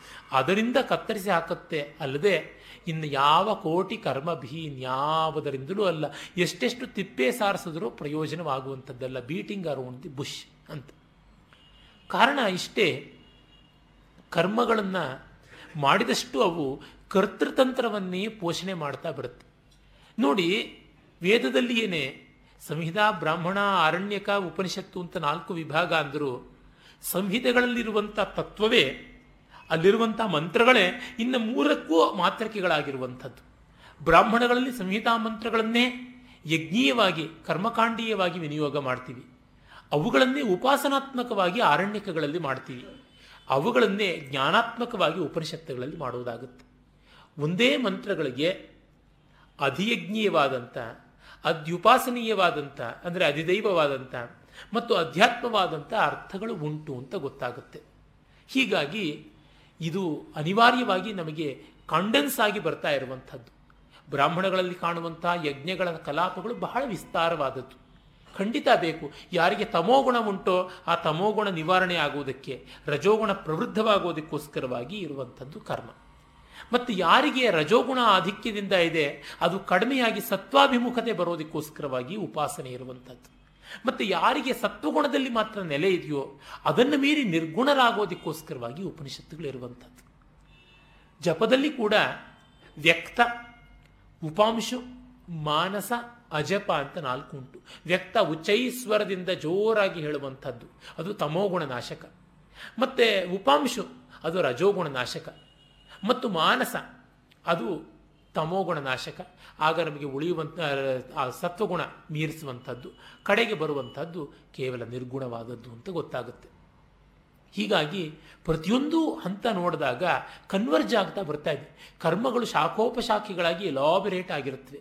ಜ್ಞಾನ ಬೇರಿನಂತೆ ಏಕಮೂಲೀಯವಾಗಿರುತ್ತೆ. ಅತ್ತ ಕಡೆಗೆ ನಾವು ಹೋಗಬೇಕು. ಬೆಳಕಿನ ಚದುರುವಿಕೆಯನ್ನು ಕಾಣುವುದಕ್ಕಿಂತ ಬೆಳಕಿನ ಸಾಂದ್ರತೆಯ ಕಡೆಗೆ ಹೋಗುವಂಥದ್ದು ಮೇಲು. ಒಂದರ ಮೂಲವನ್ನು ತಿಳ್ಕೊಂಡು ಅದರಿಂದ ಎಲ್ಲ ಎಳೆಗಳು ಬಂದಿವೆ ಅಂತಂದರೆ ನಮಗೆ ಸಮಾಧಾನ ಸಿಗುವಂತೆ ಚೆಲ್ಲಾಪಿಲ್ಲಿಯಾಗಿರುವುದನ್ನು ನೋಡಿದರೆ ಗೊತ್ತಾಗುವಂಥದ್ದಲ್ಲ. ಅವಕ್ಕೆಲ್ಲಕ್ಕೂ ಏಕವಾಕ್ಯತೆ ಬೇಕು ಅಂದರೆ ಜ್ಞಾನದಲ್ಲಿಯೇ ಸಿಗುವಂಥದ್ದು, ಕರ್ಮದಲ್ಲಿ ಅಲ್ಲ. ಅದಕ್ಕೆ ಬೇಕಾದಂಥ ಪರಿಪಾಕವನ್ನು ಕೊಡುವಂಥ ದಶೆ, ಘಟಕ ದಶೆ ಅಂತ ಯಾವುದಿದೆ, ಅದನ್ನು ಉಪಾಸನ, ಭಕ್ತಿ ಅಂತ ನಾವು ಹೇಳ್ತೀವಿ. ಅದನ್ನು ಇಲ್ಲಿ ಮತ್ತೆ ಹೇಳ್ತಾರೆ. ಈಗ ಪಂಚಕೋಶಗಳ ಮೀಮಾಂಸೆ ಬರುತ್ತೆ. ಬಹಳ ಆಕರ್ಷಕವಾದದ್ದು. ಇದನ್ನು ಅನ್ನ ಅಂತಂದರೆ ನಾವು ಆಹಾರ ಅಂತ ಭಾವಿಸಿಕೊಂಡು ಅಕ್ಕಿಯಿಂದ ಬೇಯಿಸಿದಂಥ ಅನ್ನ ಅನ್ನುವ ಲೆವೆಲ್ಗೆ ತರುವಂಥದ್ದಲ್ಲ ಅನ್ನ ಅಂತಂದರೆ ಯಾವುದು ಮತ್ತೊಂದಕ್ಕೆ ಆಹಾರವಾಗುತ್ತೋ ಅಥವಾ ಯಾವುದು ಈ ಆಹಾರದಿಂದ ಬೆಳೆದಿದೆಯೋ ಅಂಥದ್ದು ಅಂತ that which becomes the food and that which is fed by food ಅಂತ. ಈ ಎರಡೂ ರೀತಿಯಾದ ಅರ್ಥ ಉಂಟು. ಅದನ್ನ ತನ್ನ ಮಂದ್ರೆ ಯಾವುದೆಲ್ಲ ಅಗಿಯೋದಕ್ಕೆ ಸಿಗುತ್ತೋ ಅಂದರೆ ಈ ಶರೀರವನ್ನು ಕಾಲ ಅಗದು ಜಗದು ನುಂಗಿ ನೀರು ಕುಡಿಯುತ್ತಲ್ಲ, ಆ ಅರ್ಥದಲ್ಲಿಯೂ ಇದು ಅನ್ನಕೋಶ ಅಂತ. ಮತ್ತೆ ಇದು ಅನ್ನದಿಂದಲೇ ಬೆಳೆದಿದೆ. ಅನ್ನ ಇಲ್ಲದೇ ಇದ್ರೆ ಬೆಳೆಯುವಂಥದ್ದಲ್ಲ ಅನ್ನುವಂಥದ್ದು. ಮತ್ತೆ ಈ ಮೆಟೀರಿಯಲ್ ವರ್ಲ್ಡ್ ಅಂತ ಯಾವುದಿದೆ? ಆ ಅರ್ಥದಲ್ಲಿ. ಇಲ್ಲಿ ಸಮಷ್ಟಿ ಮತ್ತು ವ್ಯಷ್ಟಿ ಎರಡನ್ನೂ ನೋಡಬೇಕು. ವ್ಯಷ್ಟಿಯಾಗಿ ಜೀವಾತ್ಮನ ಈ ಶರೀರವನ್ನು ಅನ್ನ ಅಂತಂತೀವಿ. ಹಾಗೆ ಸಮಷ್ಟಿಯಾಗಿ ಜಗತ್ತೆಲ್ಲವೂ ಅನ್ನವೇ. ಕಾರಣ, ಒಂದು ಇನ್ನೊಂದಕ್ಕೆ ಅನ್ನ. ಯಾವ ಲೆವೆಲ್ಲಲ್ಲಿ ಈಗ ನೋಡಿ, ಸೋಡಿಯಂ ಅನ್ನುವ ಲೋಹವನ್ನು ನೀರಿಗೆ ಹಾಕಿದ ತಕ್ಷಣವೇ ಅದು ಸಿ ಅಂತ ಸುಟ್ಟು ತಾನೇ ತಾನಾಗಿ ಕರಗಿ ಹೋಗುತ್ತೆ. ಹಾಗೆ ಹೈಡ್ರೋಕ್ಲೋರಿಕ್ ಆಸಿಡ್ ಅಥವಾ ಸಲ್ಫ್ಯೂರಿಕ್ ಆಸಿಡ್, ನೈಟ್ರಿಕ್ ಆಸಿಡ್ ಅಂಥವುಗಳಲ್ಲಿ ಒಂದು ಸಾಮಾನ್ಯವಾದಂಥ ಸತು, ಅಂದರೆ ಜಿಂಕ್ ಇತ್ಯಾದಿ ಲೋಹವನ್ನು ಹಾಕಿದ್ರೆ ಅದು ಕರಗಿ ಹೋಗುತ್ತೆ. ಈಗ ಆ ನೈಟ್ರಿಕ್ ಆಸಿಡ್ಗೆ ಅಥವಾ ನೀರಿಗೆ ಸೋಡಿಯಮ್ಮು ಅಥವಾ ಜಿಂಕೋ ಇವು ಅನ್ನ ಅಂತ ಅನ್ನಬೇಕು. ಮತ್ತು ಇಂಥ ನೈಟ್ರಿಕ್ ಆ್ಯಸಿಡನ್ನು ಕೂಡ ನುಂಗಿ ನೊಣೆಯುವಂಥ ಒಂದು ಪರಿಕರ ಇದ್ದೇ ಇರುತ್ತೆ. ಅದು ಯಾವುದು? ನೈಟ್ರಿಕ್ ಆ್ಯಸಿಡ್ನ ವಿಭಜನೆ ಮಾಡುವಂಥ ವ್ಯವಸ್ಥೆ ಇದೆ. ಅಥವಾ ನೀರನ್ನು ಶಾಖಕ್ಕೆ ಹಿಡಿದರೆ ಅದು ನೀರು ವಿಘಟಿತವಾಗುತ್ತೆ. ಆ ಆಕಾಶಕ್ಕೆ ಅದು ಈ ರೂಪದಿಂದ ಹೋಗುತ್ತೆ, ಬಾಷ್ಪ ರೂಪದಿಂದ ಹೋಗುತ್ತೆ. ಹೀಗಾಗಿ ಅದು ಬೇರೊಂದು ರೂಪಾಂತರವನ್ನು ಪಡೆಯುತ್ತೆ. ಹೀಗೆ ಒಂದು ಮತ್ತೊಂದಕ್ಕೆ ಅನ್ನವಾಗುವಂಥದ್ದು, ಅನ್ನ ಅನ್ನಾದಗಳ ವ್ಯೂಹ ಈ ಜಗತ್ತೆಲ್ಲವೂ ಆಗಿದೆ. ಅದನ್ನು ಛಾಂದೋಗ್ಯದಲ್ಲಿ, ಬೃಹದಾರಣ್ಯಕದಲ್ಲಿ ಪಂಚ ಪ್ರಾಣಾಗ್ನಿಹೋತ್ರ ಅನ್ನುವ ವಿದ್ಯೆಯಲ್ಲಿ ನಾವು ನೋಡ್ತೀವಿ. ಉಪನಿಷತ್ತುಗಳ ಮೂವತ್ತೆರಡು ವಿದ್ಯೆಗಳು ಒಂದೊಂದಲ್ಲ, ಒಂದೊಂದು ರೀತಿಯಿಂದ ನಮಗೆ ತತ್ವದರ್ಶನಕ್ಕೆ ಬೇಕಾಗಿರುವ ಪೂರ್ವ ಭಿತ್ತಿಯನ್ನು ಕಲ್ಪಿಸಿಕೊಡುತ್ತವೆ. ಪ್ರತಿಯೊಂದು ಒಂದು ಯಜ್ಞವಾಗಿದೆ, ಪ್ರತಿಯೊಂದು ಒಂದು ಇನ್ನೊಂದಕ್ಕೆ ಅನ್ನವಾಗಿದೆ ಅಂತ. ಅದು ಪ್ರೀತಿ ವಿಶ್ವಾಸಗಳ ಸಾಲಿನಲ್ಲಿ ಕೂಡ ಬರುತ್ತೆ. ಅಲ್ಲಿವರೆಗೂ ಕೂಡ ಅದು ಹೋಗುವಂಥದ್ದಾಗುತ್ತೆ. ತಂದೆ ತಾಯಿಗಳ ಪ್ರೀತಿ ಮಗುವಿಗೆ ಅನ್ನವಾದರೆ, ಮಗುವಿನ ಪ್ರೀತಿಗೆ ಅನ್ನವಾದರೆ ಮಗುವಿನ ಪ್ರೀತಿ ತಂದೆ ತಾಯಿಗಳ ಪ್ರೀತಿಯ ದಾಹಕ್ಕೆ ಅನ್ನವಾಗುತ್ತೆ. ಹೀಗೆ ಹೋಗ್ತಾ ಬರುತ್ತೆ. ಒಂದು ಇನ್ನೊಂದನ್ನು ನುಂಗುತ್ತಲೇ ಇರುವಂಥದ್ದು. ಜಗತ್ತಿನಲ್ಲಿ ಹಿಂಸೆ ಅನ್ನೋದು ಇಲ್ಲ ಅಂತ ಹೇಳೋಕ್ಕೆ ಸಾಧ್ಯವೇ ಇಲ್ಲ. ಗಾಂಧಿ ಅಂತವರಿಗೆ ಅದನ್ನು ವಾಸ್ತವವಾಗಿ ನೋಡೋದಕ್ಕೆ ಅಂಜಿಕೆ ಆಯ್ತೇನೋ ಅಂತ ಅನಿಸುತ್ತೆ. ನಿರ್ಭೀತವಾದಂಥ ನೇತ್ರಗಳಿಂದ ನೋಡಿದರೆ ಜಗತ್ತೆಲ್ಲ ಅನ್ನ ಅನ್ನಾದವಾದ ಅಗ್ನಿಶೋಮಿಯ ವ್ಯೂಹ ಅಂತ ಗೊತ್ತಾಗುತ್ತೆ. ಗಾಂಧೀಜಿಯವ್ರದ್ದು ವೈದಿಕ ದರ್ಶನವಲ್ಲ ವೈದಿಕ ದರ್ಶನ. ಅದೇ ಬಂದದ್ದು ದೊಡ್ಡ ಸಮಸ್ಯೆ. ಇರಲಿ. ದೇಹೋಯಮನ್ನ ಭವನೋ ಅನ್ನಮಯಸ್ತು ಕೋಶ ಅನ್ನೇನ ಜೀವತಿ ವಿನಶ್ಯತಿ ತದ್ವಿಹೀನ. ತ್ವಕ್ಚರ್ಮ ಮಾಂಸ ರುಧಿರಾಸ್ತಿ ವರೀಶ ರಾಶಿರ್ನಾಯಂ ಸ್ವಯಂ ಭವಿತು ಮರ್ಹತಿ ನಿತ್ಯ ಶುದ್ಧ ಆತ್ಮವಾದರೂ ಅನ್ನಮಯವಾದ ದೇಹವಲ್ಲ. ಯಾಕೆ? ಆತ್ಮ ಮತ್ತೊಂದರ ದೈನ್ಯದ ಮೇಲೆ ಇರುವಂಥದ್ದಲ್ಲ. ಇನ್ನೊಂದರ ಕರ್ಟಿಸಿ ಮೇಲೆ ಬಾಳುವಂಥದ್ದಲ್ಲ. ಅದು ಸ್ವಯಂ ಸಿದ್ಧವಾದದ್ದು, ಸ್ವಯಂ ಪ್ರಕಾಶಕವಾದದ್ದು, ಅವಿನಾಶಿಯಾದದ್ದು. ಆದ್ದರಿಂದಲೇ ಈ ದೇಹ ಅನ್ನವಿಲ್ಲದೆ ಬೆಳೆಯುವುದಿಲ್ಲ, ಅನ್ನದಿಂದಲೇ ಉಳಿದಿರುವಂಥದ್ದು. ಮತ್ತು ಇದು ತ್ವಕ್, ಚರ್ಮ ಇತ್ಯಾದಿ ಸಪ್ತ ಧಾತುಗಳಿಂದ ಆಗಿರುವಂಥದ್ದಲ್ವ? ಆದ್ದರಿಂದ ಇದು ಸಪ್ತಧಾತ್ವಾತ್ಮಕವಾದಂಥ ದೇಹವಲ್ಲ ನಿತ್ಯ ಶುದ್ಧವಾದದ್ದು ಇವುಗಳು ಹಾಗಲ್ಲ ಕೊಳೆಯುತ್ತವೆ ಆ ಚೈತನ್ಯ ಇಲ್ಲದೆ ಇದ್ದರೆ ಇವು ಕೊಳೆಯತ್ವೆ, ಸ್ವರ್ಗತ್ವೆ, ಹಾಳಾಗತ್ವೆ, ಒಣಗತ್ವೆ. ಪೂರ್ವಂ ಜನೇರಪಿ ಮೃತೇರಥ ನಾಯಮಸ್ತಿ ಜಾತಃ ಕ್ಷಣಂ ಕ್ಷಣಗುಣೋ ಅನಿಯತ ಸ್ವಭಾವ. ನೈಕೋ ಜಡಶ್ಚ ಘಟವತ್ ಪರಿದೃಶ್ಯಮಾನ. ಸ್ವಾತ್ಮ ಕಥಂ ಭವತಿ ಭಾವ ವಿಕಾರವೇತ್ತ. ಆತ್ಮ ಅನ್ನೋದು ಮೊದಲೂ ಇತ್ತು, ಆಮೇಲೂ ಇರುತ್ತೆ. ಅರೆ ದೇಹ ಹಾಗಲ್ಲ. ಇದಕ್ಕೆ ಷಡ್ವಿಕಾರಗಳು ಅನ್ನುವಂಥದ್ದು ಅವು ಇವೆ. ಹಾಗಾಗಿ ಇದು ಅಲ್ಲ. ಗಡಿಕೆ, ಗಡಿಗೆ ಹೇಗೆ ಮೊದಲು ನಿರ್ಮಾಣವಾಗುತ್ತೆ? ಆಮೇಲೆ ಅದು ಪುಡಿ ಪುಡಿಯೂ ಆಗುತ್ತೆ. ಆ ಥರ ಶರೀರ ಕೂಡ ನಿರ್ಮಾಣವಾಗಿ ಹೋಗ್ತಾ ಇದೆ. ಅದರಿಂದ ಅಲ್ಲ. ಪಾಣಿಪಾದಾದಿಮಾನ್ ದೇಹೋ ನಾತ್ಮ ವ್ಯಂಗ್ಯೇಪಿ ಜೀವನಾತ್ ತತ್ತಚ್ಛಕ್ತೇರನಾಶಾಚ್ಚ ನನಿಯಂ ಯೋ ನಿಯಾಮಕ. ಮತ್ತೆ ದೇಹಕ್ಕೆ ಕೈಕಾಲುಗಳನ್ನು ಅವ, ಅವಯವಗಳು ಇವೆ. ಈ ಅವಯವಗಳು ಊನವಾದರೆ ದೇಹಕ್ಕೆ ಅಷ್ಟು ಮಟ್ಟಿಗೆ ತೊಡಕಾಗುತ್ತೆ. ದೇಹ ವ್ಯಾಪಾರಕ್ಕೆ ಅಷ್ಟು ಮಟ್ಟಿಗೆ ಕ್ಲೇಶ ಉಂಟಾಗುತ್ತೆ. ಆದರೆ ಈ ಜೀವ ಅನ್ನುವುದು ಈ ಊನಾಂಗಗಳಿದ್ದರೂ ಕೂಡ ಇದ್ದೇ ಇರುತ್ತೆ. ಅದು ಅಳಿಯದೇ ಇರುತ್ತೆ. ಹೀಗೆ ಅಳಿಯಲ್ಪಡದ್ದು ಯಾವುದೋ ದೇಹದ ಒಳಗಿದೆ, ಅದು ದೇಹ ಅಲ್ಲ ಅಂತ ಗೊತ್ತಾಗುತ್ತೆ. ದೇಹ ತದ್ಧರ್ಮ ತತ್ಕರ್ಮ ತದವಸ್ಥಾದಿ ಸಾಕ್ಷಿಣ ಸ್ವತ ಏವ ಸ್ವತಃ ಸಿದ್ಧಂ ತದ್ವೈಲಕ್ಷಣ್ಯಮಾತ್ಮನಃ ದೇಹ ಮತ್ತು ಅದರ ಧರ್ಮ, ಅದರ ಕರ್ಮ, ಅದರ ಅವಸ್ಥೆ, ಇವುಗಳಿಗೆಲ್ಲ ಸಾಕ್ಷಿಯಾಗಿರುತ್ತೆ. ದೇಹದ ಧರ್ಮ ಯಾವುದು? ಅಂದರೆ ವಿಕಾರಗಳು, ಆರು ವಿಕಾರಗಳು ಯಾವುದಿವೆ? ಅದು ದೇಹದ ಧರ್ಮ. ಮತ್ತೆ ಷಡೂರ್ಮಿಗಳು ಅಂತ ನಾವು ಏನು ಹೇಳ್ತೀವಿ? ಹಸಿವು, ಬಾಯಾರಿಕೆ, ನಿದ್ರೆ, ಬಳಲಿಕೆ ಈ ಥರದ್ದೆಲ್ಲ ಏನಿದೆ ಅವೆಲ್ಲ ಆಗುವಂಥದ್ದು ದೇಹಕ್ಕೆ. ಹಾಗಾಗಿ ಇದ್ಯಾವುದೂ ಇಲ್ಲದೆ ಇರುವಂಥದ್ದು ಆತ್ಮ ಅಂತ ನಮಗೆ ಗೊತ್ತಾಗುತ್ತೆ. ಮತ್ತು ಅದರ ಕರ್ಮಗಳು ಯಾವುದು? ನಾವೆಲ್ಲ ನೋಡಿದ್ದೀವಿ. ಅದರ ಕರ್ಮಗಳು ಒಂದೊಂದು ಅಂಗಕ್ಕೆ ಒಂದೊಂದು ರೀತಿಯಾಗಿರುತ್ತೆ. ಜ್ಞಾನೇಂದ್ರಿಯಗಳಿಗೆ ಒಂದು ರೀತಿಯಾದ ಕರ್ಮ, ಕರ್ಮೇಂದ್ರಿಯಗಳಿಗೆ ಒಂದು ರೀತಿಯಾದ ಕರ್ಮ, ಹೀಗೆ ಎಲ್ಲ ಉಂಟು. ಇದಕ್ಕೆಲ್ಲಕ್ಕಿಂತ ವಿಶಿಷ್ಟವಾದದ್ದು ಅಂತ ಹೇಳುವ ಮೂಲಕ ದೇಹ ಅಂದರೆ ಅನ್ನಮಯ ಕೋಶ ನಾನಲ್ಲ ಅನ್ನುವ ಆರೋಪವನ್ನು ಅಪವಾದ ಮಾಡ್ತಾ ಇದ್ದೀವಿ ದೇಹ ಅಂತ ಮೊದಲಿಗೆ ಚಾರ್ವಾಕರ ಪ್ರಕಾರ ಇದು ದೇಹವೇ ಆತ್ಮ, ಅದನ್ನು ನಾವು ಗೌಣಾತ್ಮ ಅಂತ ಕರಿತೀವಿ. ಆ ಗೌಣಾತ್ಮ ನಾನಲ್ಲ, ಮುಖ್ಯಾತ್ಮ ಅಂತ ಗೌಣ ಅಂದರೆ ಇನ್ಸಿಗ್ನಿಫಿಕೆಂಟ್ ಅನ್ನುವ ಅರ್ಥ. ಅಲ್ಲಿಂದ ಶುರು ಮಾಡೋದು ಅದಲ್ಲ ಅಂತ ಹೇಳುವಂಥದ್ದು. ಈಗ ಉದಾಹರಣೆಗೆ ರಾಮಾಯಣ ಕೊಡು ಅಂತಂದರೆ ನಾವು ರಾಮಾಯಣ ಕೊಡೋದು ರಾಮಾಯಣದ ಪುಸ್ತಕ ಕೊಡ್ತೀವಿ. ಪುಸ್ತಕ ರಾಮಾಯಣವೇ ಅಲ್ಲ. ಹಾಗೆಯೇ ಸ್ಥೂಲವಾಗಿ ನಾವು ಅಲ್ಲಿಂದ ಆಮೇಲೆ ಓದ್ತೀವಿ. ಈ ಭಾಷೆ ರಾಮಾಯಣವ ಅಥವಾ ತೆಗೆದು ನೋಡಿದಾಗ ಕಾಣಿಸುವ ಲಿಪಿ ಲಿಪಿ ರಾಮಾಯಣವ ಅಲ್ಲ. ಆಮೇಲೆ ಬರುವಂಥ ಭಾಷೆ ರಾಮಾಯಣವ ಅಲ್ಲ. ಆಮೇಲೆ ಉಂಟಾಗುವ ಉಚ್ಚಾರಣೆ ರಾಮಾಯಣವ ಅಲ್ಲ. ಮತ್ತು ಯಾವುದು ರಾಮಾಯಣ? ಅದರ ಭಾವಾಂಶ ರಾಮಾಯಣ ಅಲ್ಲಿಗೆ ಹೋಗುತ್ತೆ. ಹೀಗೆ ಒಂದಾದ ಮೇಲೆ ಒಂದು ಅಪವಾದ ಮಾಡ್ತೀವಿ. ಅರೆ ಭಾವಾಂಶವನ್ನೇ ಉಂಡಿಯಾಗಿ ಕೊಡೋದಕ್ಕೆ ಸಾಧ್ಯವ? ಆಗೋಲ್ಲ. ಅದಕ್ಕಾಗಿ ಪುಸ್ತಕ ಅಂತ. ಹೀಗೆ ಆರೋಪ ಮಾಡುವುದು ಯಾತಕ್ಕೆ? ವ್ಯವಹಾರಕ್ಕಾಗಿ. ನಿರಾಧರಣೆ ಮಾಡುವುದು ಯಾತಕ್ಕೆ? ಅಧ್ಯಾರೋಪವನ್ನು ಅಪವಾದ ಮಾಡುವುದು ಯಾತಕ್ಕೆ? ವ್ಯವಹಾರದಿಂದ ಮೀರಿರುವಂಥದ್ದನ್ನು ತಿಳಿಯೋದಿಕ್ಕೆ ಅಂತ. ಹೀಗಾಗಿ ಆರೋಪದ ವ್ಯವಹಾರವನ್ನು ಅಪವಾದದಲ್ಲಿ ಕಾಣಬೇಕು ಅಂತಂದರೆ ಅದು ಚಿಂತನೆಯ ಕ್ರಮವೇ ಅಲ್ಲ ಪೂರ್ಣ ತರ್ಕದ ರೀತಿಯೇ ಅಲ್ಲ ಅಂತ ಗೊತ್ತಾಗುತ್ತೆ. ಹೀಗೆ ಇದನ್ನು ತೆಗೆದ ಮೇಲೆ ಪ್ರಾಣಕೋಶ ಬರುತ್ತೆ. ಈ ಪ್ರಾಣಕೋಶದಲ್ಲಿ ಯಾವುದು? ನೈವಾತ್ಮಾಪಿ ಪ್ರಾಣಮಯೋ ವಾಯು ವಿಕಾರೋ ಗಂತಾ ವಾಯುವ ದಂತರ್ಬಹಿರೇಶ ಯಸ್ಮಾತ್ ಕಿಂಚಿತ್ ಕ್ವಾಪಿನ ವೇತ್ತಿಷ್ಟಮನಿಷ್ಟಂ ಸಂವಾನ್ಯಂ ವಾ ಕಿಂಚನ ನಿತ್ಯಂ ಪರತಂತ್ರಂ. ಅಪರೂಪವಾಗಿ ಸಂಸ್ಕೃತದಲ್ಲಿ ಬಳಕೆಗೆ ಬರುವಂತಹ ಛಂದಸ್ಸಲ್ಲಿ ಒಂದು ವನಮಯೂರ ಅಥವಾ ಮತ್ತಮಯೂರ ಅಂತ ಹೇಳುವಂಥ ಛಂದಸ್ಸು. ಇದನ್ನು ಕೋಕಿಲ ಅಂತಲೂ ಕರೀತಾರೆ. ಈ ಛಂದಸ್ಸು ಶಂಕರರು ಅಲ್ಲಲ್ಲಿ ಬಳಸ್ತಾರೆ. ಕಾಳಿದಾಸ ಕೂಡ ರಘುವಂಶದ ಒಂಬತ್ತನೇ ಸರ್ಗ, ಹತ್ತನೇ, ಒಂಬತ್ತನೇ ಸರ್ಗದಲ್ಲಿ ಬಳಸ್ತಾನೆ. ಇನ್ನು ಕೆಲವರು ಬಳಸಿದ್ದಾರೆ. ಇದು ಲಯಾನ್ವಿತವಾದ ಛಂದಸ್ಸು. ಆ ಪ್ರಾಣದ ಲಯಕ್ಕೆ ತಕ್ಕಂತೆ ಇದನ್ನು ರಚನೆ ಮಾಡಿದ್ದಾರೆ. ಆತ್ಮ ಪ್ರಾಣಮಯವೂ ಕೂಡ ಅಲ್ಲ. ಯಾಕೆ? ಪ್ರಾಣಮಯ ಪಂಚವಾಯುಗಳ ವಿಕಾರ. ಪ್ರಾಣ ಅಪಾನ ಸಮಾನ, ಉದಾನ, ವ್ಯಾನ ಇವುಗಳ ವಿಕಾರವಾಗಿದೆ. ಮತ್ತು ಪ್ರಾಣ ಹೋಗುತ್ತೆ, ಬರುತ್ತೆ, ಉಸಿರಾಟ ನಡೀತಾ ಇರುತ್ತೆ, ಆತ್ಮ ಹಾಗೆ ಇಂಟರ್ಮಿಟೆಂಟ್ ಆಗಿ ಹೋಗಿ ಬಂದು ಮಾಡುವಂಥದ್ದು ಅಲ್ಲ. ಎಲ್ಲೆಲ್ಲಿಯೂ ಇರುವಂಥದ್ದು, ಅದು ಎಲ್ಲೆಲ್ಲಿಯೂ ಇರುವುದರಿಂದ ಹೋಗೋಕ್ಕೆ, ಬರೋಕ್ಕೆ ಅದಕ್ಕೆ ಪ್ರತ್ಯೇಕವಾದ ಜಾಗ ಇಲ್ಲ. ಮತ್ತೆ ಈ ಪ್ರಾಣ ತಾನು ತನ್ನನ್ನು ತಿಳ್ಕೊಳ್ಳೋಕ್ಕೆ ಆಗೋಲ್ಲ. ಆತ್ಮಕ್ಕೆ ತನ್ನನ್ನು ತಾನು ತಿಳ್ಕೊಳ್ಳೋಕ್ಕೆ ಸಾಧ್ಯವಾಗುತ್ತೆ. ಆದ್ದರಿಂದ ಇದು ಪ್ರಾಣಮಯ ಕೋಶವೂ ಅಲ್ಲ ಅಂತ ಗೊತ್ತಾಗುತ್ತೆ. ಚಟುವಟಿಕೆ ಇದೆ. ಚಟುವಟಿಕೆ ಇರೋದ್ರಿಂದಲೇ ಇದರ ರಜೋಗುಣ ಸ್ವಭಾವ ಗೊತ್ತಾಗ್ತಾ ಇದೆ. ಅದು ಅಲ್ಲ ಅಂತ. ಹೀಗೆ ಪ್ರಾಣವೇ ಅಂತ ಆರೋಪ ಮಾಡಿ ನೋಡಿ ಅದು ಅಲ್ಲ ಅಂತ ಅಪವಾದ ಮಾಡಿದ್ವಿ.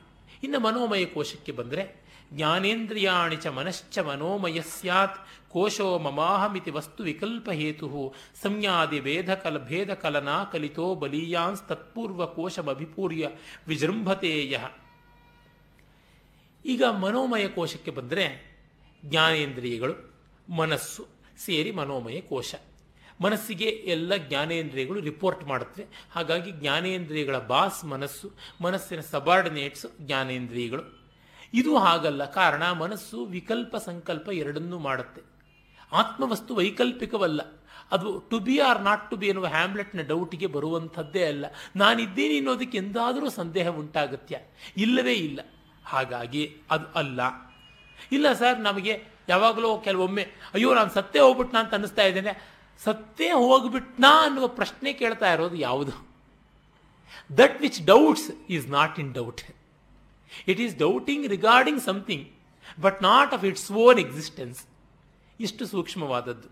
ಸಂಜ್ಞಾದಿ ಭೇದ ಕಲನ ಕಲಿತಃ ಬಲೀಯ. ಈ ನಾಮ, ರೂಪ ಇತ್ಯಾದಿಗಳನ್ನು ಅದು ಮಾಡುತ್ತೆ. ಹಾಗಾಗಿ ಅದು ಅಲ್ಲ. ಹೀಗಾಗಿ ಅದು ಮನೋಮಯವಲ್ಲ. ಪಂಚೇಂದ್ರಿಯೈ ಪಂಚಭಿರೇವ ಹೋತ್ರಭಿ ಪ್ರಜೀಯಮಾನೋ ವಿಷಯಾಜ್ಯ ಧಾರಯಾ ಜಾಜ್ವಲ್ಯಮಾನೋ ಬಹುವಾಸನಿಂಧನೈ ಮನೋಮಯೋ ಮನೋಮಯಾಗ್ನಿರ್ದಹತಿ ಪ್ರಪಂಚಂ.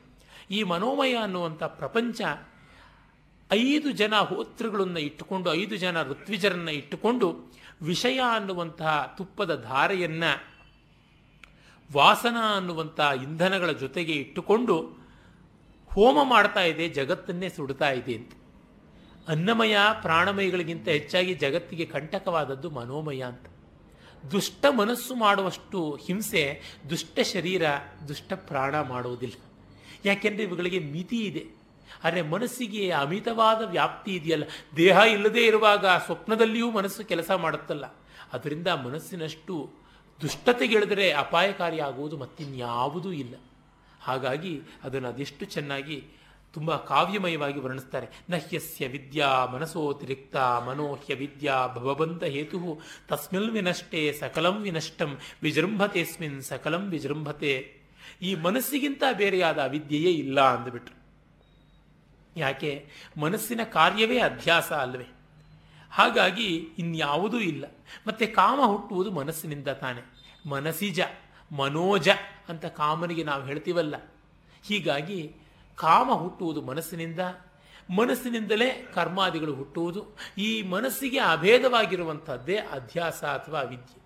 ಅದರಿಂದಾಗಿ ಮನಸ್ಸೇ ದೊಡ್ಡ ವೈರಿ, ಇನ್ಯಾವುದೂ ಅಲ್ಲ. ಇದು ವಿನಷ್ಟವಾದಾಗ ಎಲ್ಲವೂ ವಿನಷ್ಟ. ಇದು ವಿಜೃಂಭಿಸಿದಾಗ ಎಲ್ಲವೂ ವಿಜೃಂಭಿಸುತ್ತೆ. ಮನಸ್ಸು ಎಚ್ಚೆತ್ತಾಗ ಎಲ್ಲ ಎಚ್ಚೆತ್ತುಕೊಂಡ್ಬಿಡುತ್ತೆ, ಎಲ್ಲ ಜಗತ್ತು ಬಂದುಬಿಡುತ್ತೆ. ಅದಿಲ್ಲದೆ ಇದ್ದಾಗ ಯಾವುದೂ ಇಲ್ಲ.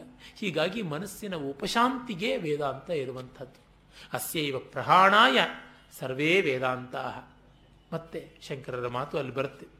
ಸುಷುಪ್ತಿ ಕಾಲೇ ಮನಸ್ಸಿ ಪ್ರಲೀನೆ, ನೈವಾಸ್ತಿ ಕಿಂಚಿತ್ ಸಕಲ ಪ್ರಸಿದ್ಧೇ ಅಥೋ ಮನಃಕಲ್ಪಿತ ಏವ ಪುಂಸಃ ಸಂಸಾರ ಏತಸ್ಯ ನ ವಸ್ತುತೋಸ್ತಿ. ಸುಷುಪ್ತಿ ಕಾಲದಲ್ಲಿ ಮನಸ್ಸು ಪ್ರಳಯವಾದಾಗ ಭೋಗ್ಯ, ಭೋಗ, ಭೋಜ್ಯ. ಈ ಯಾವುದೂ ಇರೋದಿಲ್ಲ. ಭೋಕ್ತೃ, ಭೋಜ್ಯ ಮತ್ತು ಭೋಗ ಇರೋಲ್ಲ. ದೃಷ್ಟೃ ದೃಷ್ಟೃ, ದೃಶ್ಯ, ದರ್ಶನ. ಅದು ಇರೋಲ್ಲ. ತ್ರಿಪುಟಿ ಯಾವುದೂ ಇಲ್ಲದೆ ಇರುವಂಥ ಸ್ಥಿತಿ, ಸುಷುಪ್ತಿ ಯಾವುದೂ ಇಲ್ಲ. ಕೇವಲ ಆತ್ಮವಸ್ತು ಒಂದೇ ಇರುತ್ತೆ. ಆದ್ದರಿಂದ ಈ ಜಗತ್ತೆಲ್ಲ ಮನಸ್ಸಿನಿಂದ ಕಲ್ಪಿತವಾಗಿದೆ. ಇದು ಅಜಾತಿವಾದ ಅಂತ. ಈ ಅಜಾತಿವಾದಕ್ಕೆ ಯಾರು ಹೆದರ್ತಾರೆ?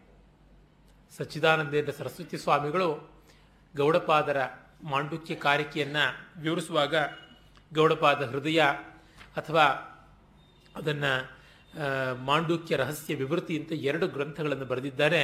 ಅಲ್ಲಿ ತುಂಬ ಚೆನ್ನಾಗಿ ಇದರ ಸ್ವರೂಪ, ಸ್ವಭಾವಗಳನ್ನೆಲ್ಲ ಅವರು ಬಹಳ ಬಹಳ ಸೊಗಸಾಗಿ ಹೇಳ್ತಾರೆ. ಅಲ್ಲಿ ನಮಗೆ ಗೊತ್ತಾಗುತ್ತೆ. ಈ ಬಗ್ಗೆ ಬಹಳ ವಿವಾದಗಳು ಕೂಡ ನಮಗೆ ಕಾಣುತ್ತಲೇ ಇರುತ್ತೆ. ಈ ಮಾಯೆಯಿಂದಾಗಿಯೇ ದೃಷ್ಟಿ ಸೃಷ್ಟಿವಾದ, ಸೃಷ್ಟಿ ದೃಷ್ಟಿವಾದ, ಅವಚ್ಛೇದ ಅವಚ್ಛಿನ್ನವಾದ, ಈ ಥರ ತರತರಾವರಿಯಾದಂಥ ವಾದಗಳು ನಮ್ಮ ವೇದಾಂತ ಪ್ರಪಂಚದಲ್ಲಿ ಕಾಣುತ್ತಲೇ ಇರುತ್ತವೆ. ಅದರಿಂದಾಗಿ ಬಹಳ ಬಹಳ ತೊಡಕಾಗ್ತಾ ಇದೆ. ನಮಗೆ ಅರ್ಥವೇ ಆಗ್ತಾ ಇಲ್ವಲ್ಲ? ಏನು ಗತಿ ಅಂತ ತುಂಬ ಕಷ್ಟಪಡ್ತಾರೆ. ಆದರೆ ಇವಕ್ಕೆಲ್ಲ ಪರಿಹಾರ ಉಂಟು. ರಮಣ ಮಹರ್ಷಿಗಳು day by day with Bhagavan ಅನ್ನುವಂಥ ಅವರ ಸಂವಾದಗಳ ಗ್ರಂಥದಲ್ಲಿ ಇದನ್ನು ತುಂಬ ಚೆನ್ನಾಗಿ ಹೇಳ್ತಾರೆ. ಮೊದಲಿಗೆ ಶಾಸ್ತ್ರ ವಿಚಾರಗಳಲ್ಲಿ ಕೂಡ ಅದಷ್ಟು ಬರ್ತಲೇ ಇರುತ್ತೆ. ಅದನ್ನು ಈಗ ಒಂದು ಸ್ವಲ್ಪ ಸಂಕ್ಷೇಪವಾಗಿ ನಾವು ನೋಡಬಹುದು. ಏನಂದರೆ ಮೊದಲಿಗೆ ಬರುವಂಥದ್ದು ಅಜಾತಿವಾದ.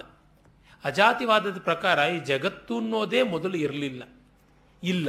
ಇಲ್ಲದ ಜಗತ್ತನ್ನು ಮನಸ್ಸಿನ ಮೂಲಕವಾಗಿ ನಾವು ಕಲ್ಪನೆ ಮಾಡಿಕೊಳ್ತಾ ಇದ್ದೀವಿ ಎನ್ನುವಂಥದ್ದು. ಅದು ಹೇಗೆ?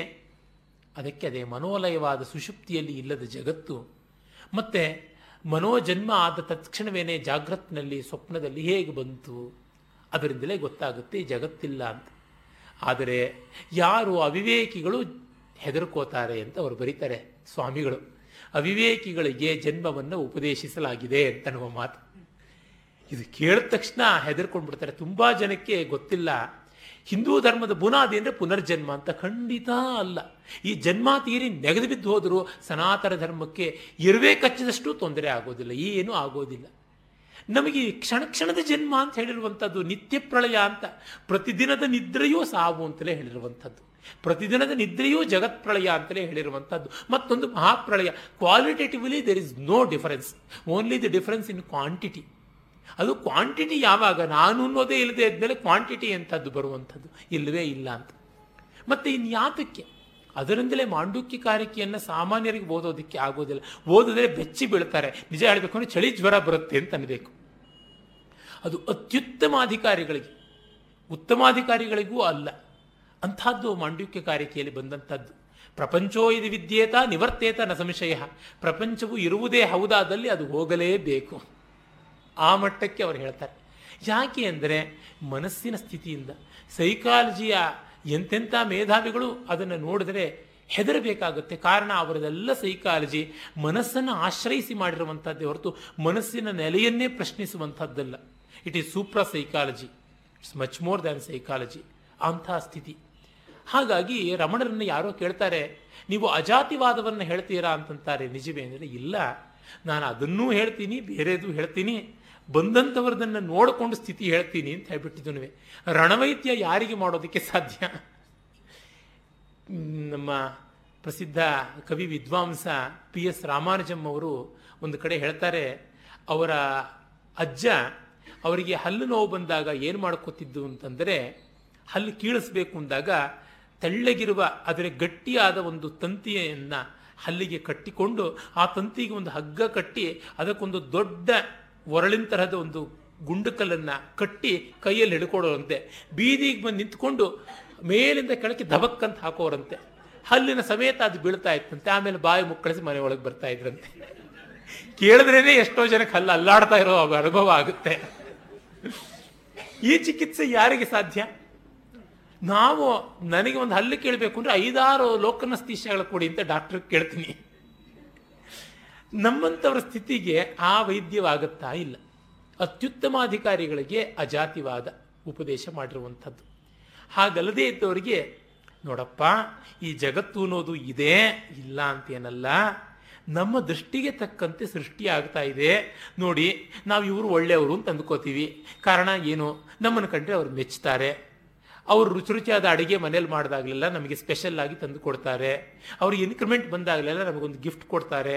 ಅವ್ರ ಮನೆಗೆ ಒಂದು ಹೊಸ ಕಾರ್ ಬಂತು ಅಂದರೆ ನಮ್ಮನ್ನು ಸುತ್ತಿಸ್ತಾರೆ. ನಾವೊಂದು ಊರಿಗೆ ಹೋಗ್ಬೇಕು ಅಂದರೆ ಕರ್ಕೊಂಡು ಹೋಗ್ತಾರೆ. ಅದಕ್ಕೆ ಅವರು ಒಳ್ಳೆಯವರು. ಅಂದರೆ ಅವರು ಒಳ್ಳೆಯವರು ಅನ್ನುವ ಒಬ್ಬ ವ್ಯಕ್ತಿಯನ್ನು ಸೃಷ್ಟಿ ಮಾಡಿಕೊಂಡಿದ್ದು ನನ್ನ ಒಂದು ದೃಷ್ಟಿಗೆ ಅನುಸಾರವಾಗಿ ಅಂತ ಹೀಗೆ ಪ್ರಪಂಚವನ್ನು ನಮ್ಮ ಮೂಗಿನ ನೇರಕ್ಕೆ ಮಾಡಿಕೊಂಡಿದ್ದೀವಿ ಅಂತ ಹೇಳುವ ಮೂಲಕ ಪ್ರಪಂಚ ಇದೆ, ಆದರೆ ಅದು ನಮ್ಮ ಮೂಗಿನ ನೇರಕ್ಕೆ ನಾವು ಮಾಡ್ಕೊಂಡಿದ್ದೀವಿ.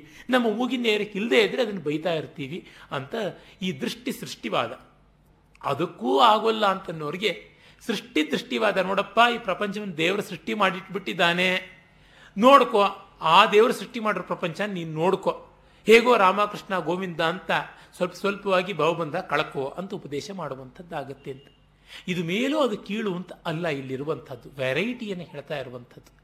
ಹೇಗೆ ಗುಣಿಭೂತ ವ್ಯಂಗ್ಯ ಕಾವ್ಯ, ಧ್ವನಿ ಕಾವ್ಯ ಇತ್ಯಾದಿಗಳು ಎರಡು ಸಪರೇಟ್ ಗ್ರೇಡ್ಸ್ ಅಂತ ಅಲ್ಲವೋ ಸಪರೇಟ್ ಟೈಪ್ಸ್ ಅಷ್ಟೇ. They're different types of poetry not superior or inferior ಎಲ್ಲರಿಗೂ ಮೋಕ್ಷಕ್ಕೆ ಅವಕಾಶ ಉಂಟು.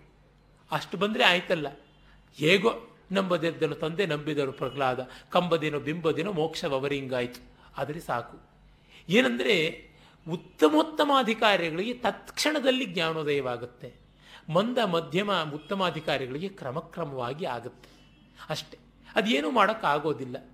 ಸಣ್ಣಗೆ ನೀರು ಬರ್ತಾ ಇದ್ದರೆ ಒಂದು ಗಂಟೆ ಹೊತ್ತು ಮಡಕೆಯನ್ನು ಇಡಬೇಕು ನಲ್ಲಿ ಕೆಳಗೆ. ಜೋರಾಗಿ ನೀರು ಬಂದರೆ ಒಂದು ಎರಡು ನಿಮಿಷ ಸಾಕು. ನದಿಯಲ್ಲಿ ಒಂದು ಸೆಕೆಂಡ್ಗೆ ಗುಳುಮ್ಮಂತ ತುಂಬಿಬಿಡುತ್ತೆ. ಹೀಗಾಗಿ ಇದು ಆ ವೇಗ ಯಾವ ಥರ ಇದೆ? ಅಂದರೆ ನಮಗೆ ಜ್ಞಾನದ ಆಭಿಮುಖ್ಯ ಹೇಗಿದೆ? ಈಗ ಇಲ್ಲಿ ಗಾಳಿ ಬೀಸ್ತಾ ಇದೆಯಾ ಅಂದರೆ ಇಲ್ಲ ಅಂತೀವಿ. ಆದರೆ ಗಾಳಿ ಇಲ್ಲ ಅಂತಲೇ ಅರ್ಥ. ಇದೇ ಗಾಳಿ, ನಮಗೆ ಗೊತ್ತಾಗ್ತಾ ಇಲ್ಲ. ಅದೇ ಇಲ್ಲಿಯೇ ಒಬ್ಬ ವೇಗವಾಗಿ ಓಡಾಡುವಂಥ ಒಂದು ವಾಹನ ಇಟ್ಕೊಂಡು ಗಿರಗಿರನೆ ಸುತ್ತಿದ್ರೆ ಎಷ್ಟು ಜೋರಾಗಿ ಗಾಳಿ ಬೀಸ್ತಾ ಇದೆ ಅಂತ ಹೇಳ್ತಾನೆ ನಮಗೆ ಟೂ ವೀಲರ್ನಲ್ಲಿ ಬೈಕ್ಗಳಲ್ಲಿ ಕೂತ್ಕೊಂಡು ಹೈವೇಗಳಲ್ಲಿ ಹೋಗುವಾಗ ಭರ್ರಂತ ಗಾಳಿ ಬೀಸ್ತಾ ಇದೆ ಅಂತ ಅನಿಸುತ್ತೆ. ಅದೇ ಹೈವೇನಲ್ಲೇ ನಿಂತಿದ್ರೆ ಏನೂ ಗಾಳಿನೇ ಇಲ್ಲ ಅಂತಂತೀವಿ ಒಂದು ಎಲೆನೂ ಆಡ್ತಾ ಇಲ್ಲ ಅಂತ ನಮಗೆ ವೇಗ ಹೆಚ್ಚಾದಾಗ ಗಾಳಿಯ ವೇಗ ಗೊತ್ತಾಗುತ್ತೆ. ಅದೇ ರೀತಿ ನಮಗೆ ಜ್ಞಾನದ ಆಭಿಮುಖ್ಯ ಬಂದಾಗ ತೀವ್ರತೆಯಿಂದಾಗಿ ನಮಗೆ ಬೇಗನೆ ಅಜಾತಿವಾದದ ಸ್ಫುರಣೆ ಆಗುತ್ತೆ ಅಂತ. ಹೀಗಾಗಿ ಮನಸ್ಸು ಅನ್ನುವಂಥದ್ದನ್ನು ನಾವು ತೊಳಕೊಂಡು ಹೊರತು ತಿಳಿವು ಆಗುವಂಥದ್ದಲ್ಲ ಅಂತ ರಮಣರು ಹೇಳ್ತಾರೆ. ಅದಕ್ಕೆ ನಾನು ಎಲ್ಲ ಸಾಧಕರ ಸ್ಥಿತಿಯನ್ನು ಕಂಡುಕೊಂಡು ಉಪದೇಶವನ್ನು ಮಾಡ್ತೀನಿ ಅನ್ನುವಂಥ ಮಾತು ಬರುತ್ತೆ. ಹ್ಯಸ್ತ್ಯವಿದ್ಯಾ ಮನಸೋತಿರಿಕ್ತ, ಮನೋಹ್ಯ ವಿದ್ಯಾ ಭವಬಂಧ ಹೇತು ತಸ್ಮಿನ್ ವಿನಷ್ಟೇ ಸಕಲಂ ವಿನಷ್ಟಂ, ವಿಜೃಂಭತೆಸ್ಮಿನ್ ಸಕಲಂ ವಿಜೃಂಭತೆ ಎನ್ನುವ ಮಾತನ್ನ ಮತ್ತೆ ಹೇಳುವುದು. ವಾಯುನಾ ನಿಯತೆ ಮೇಘ, ಪುನಸ್ತೇನೇವ ನಿಯತೆ, ಮನಸಾ ಕಲ್ಪ್ಯತೆ ಬಂಧೋ, ಮೋಕ್ಷಸ್ತೇನೇವ ಕಲ್ಪ್ಯತೆ. ಗಾಳಿಯಿಂದಾಗಿ ಮೋಡ ನಿರ್ಮಾಣವಾಗುತ್ತೆ. ಮೋಡದಿಂದ, ಮೋಡ ಗಾಳಿಯನ್ನು ಕೊಚ್ಚಿಕೊಂಡು ಹೋಗುತ್ತೆ. ಮತ್ತೆ ಅದರಿಂದಲೇ ಅದು ವಾಪಸ್ಸು ಕೂಡ ಬರುತ್ತೆ. ಗಾಳಿಯಿಂದ ಮೋಡದ ಓಡಾಟ, ಅದು ಆ ಕಡೆಗೂ ಹೋಗುತ್ತೆ, ಈ ಕಡೆಗೂ ಹೋಗುತ್ತೆ. ಹಾಗೆಯೇ ಮನಸ್ಸಿನಿಂದಲೇ ಬಂಧ ಕಲ್ಪಿತವಾಗಿದೆ, ಮನಸ್ಸಿನ ಮೂಲಕವೇ ಬಿಡಿಸಿಕೊಳ್ಳಲು ಬೇಕು. ಮನನ, ಆಮೇಲೆ ನಿಧಿಧ್ಯಾಸನ. ಶ್ರವಣ ಮಾಡಬೇಕು ಅಂದರೆ ಮನಸ್ಸಿನ ಚಾಕರಿ ಮಾಡುವಂತಹ ಕಿವಿಯನ್ನು ಕೊಡಬೇಕು. ಕಿವಿ ಮನಸ್ಸಿಗೆ ಒಪ್ಪಿಸಬೇಕು, ಮನಸ್ಸು ಮನನ ಮಾಡಬೇಕು.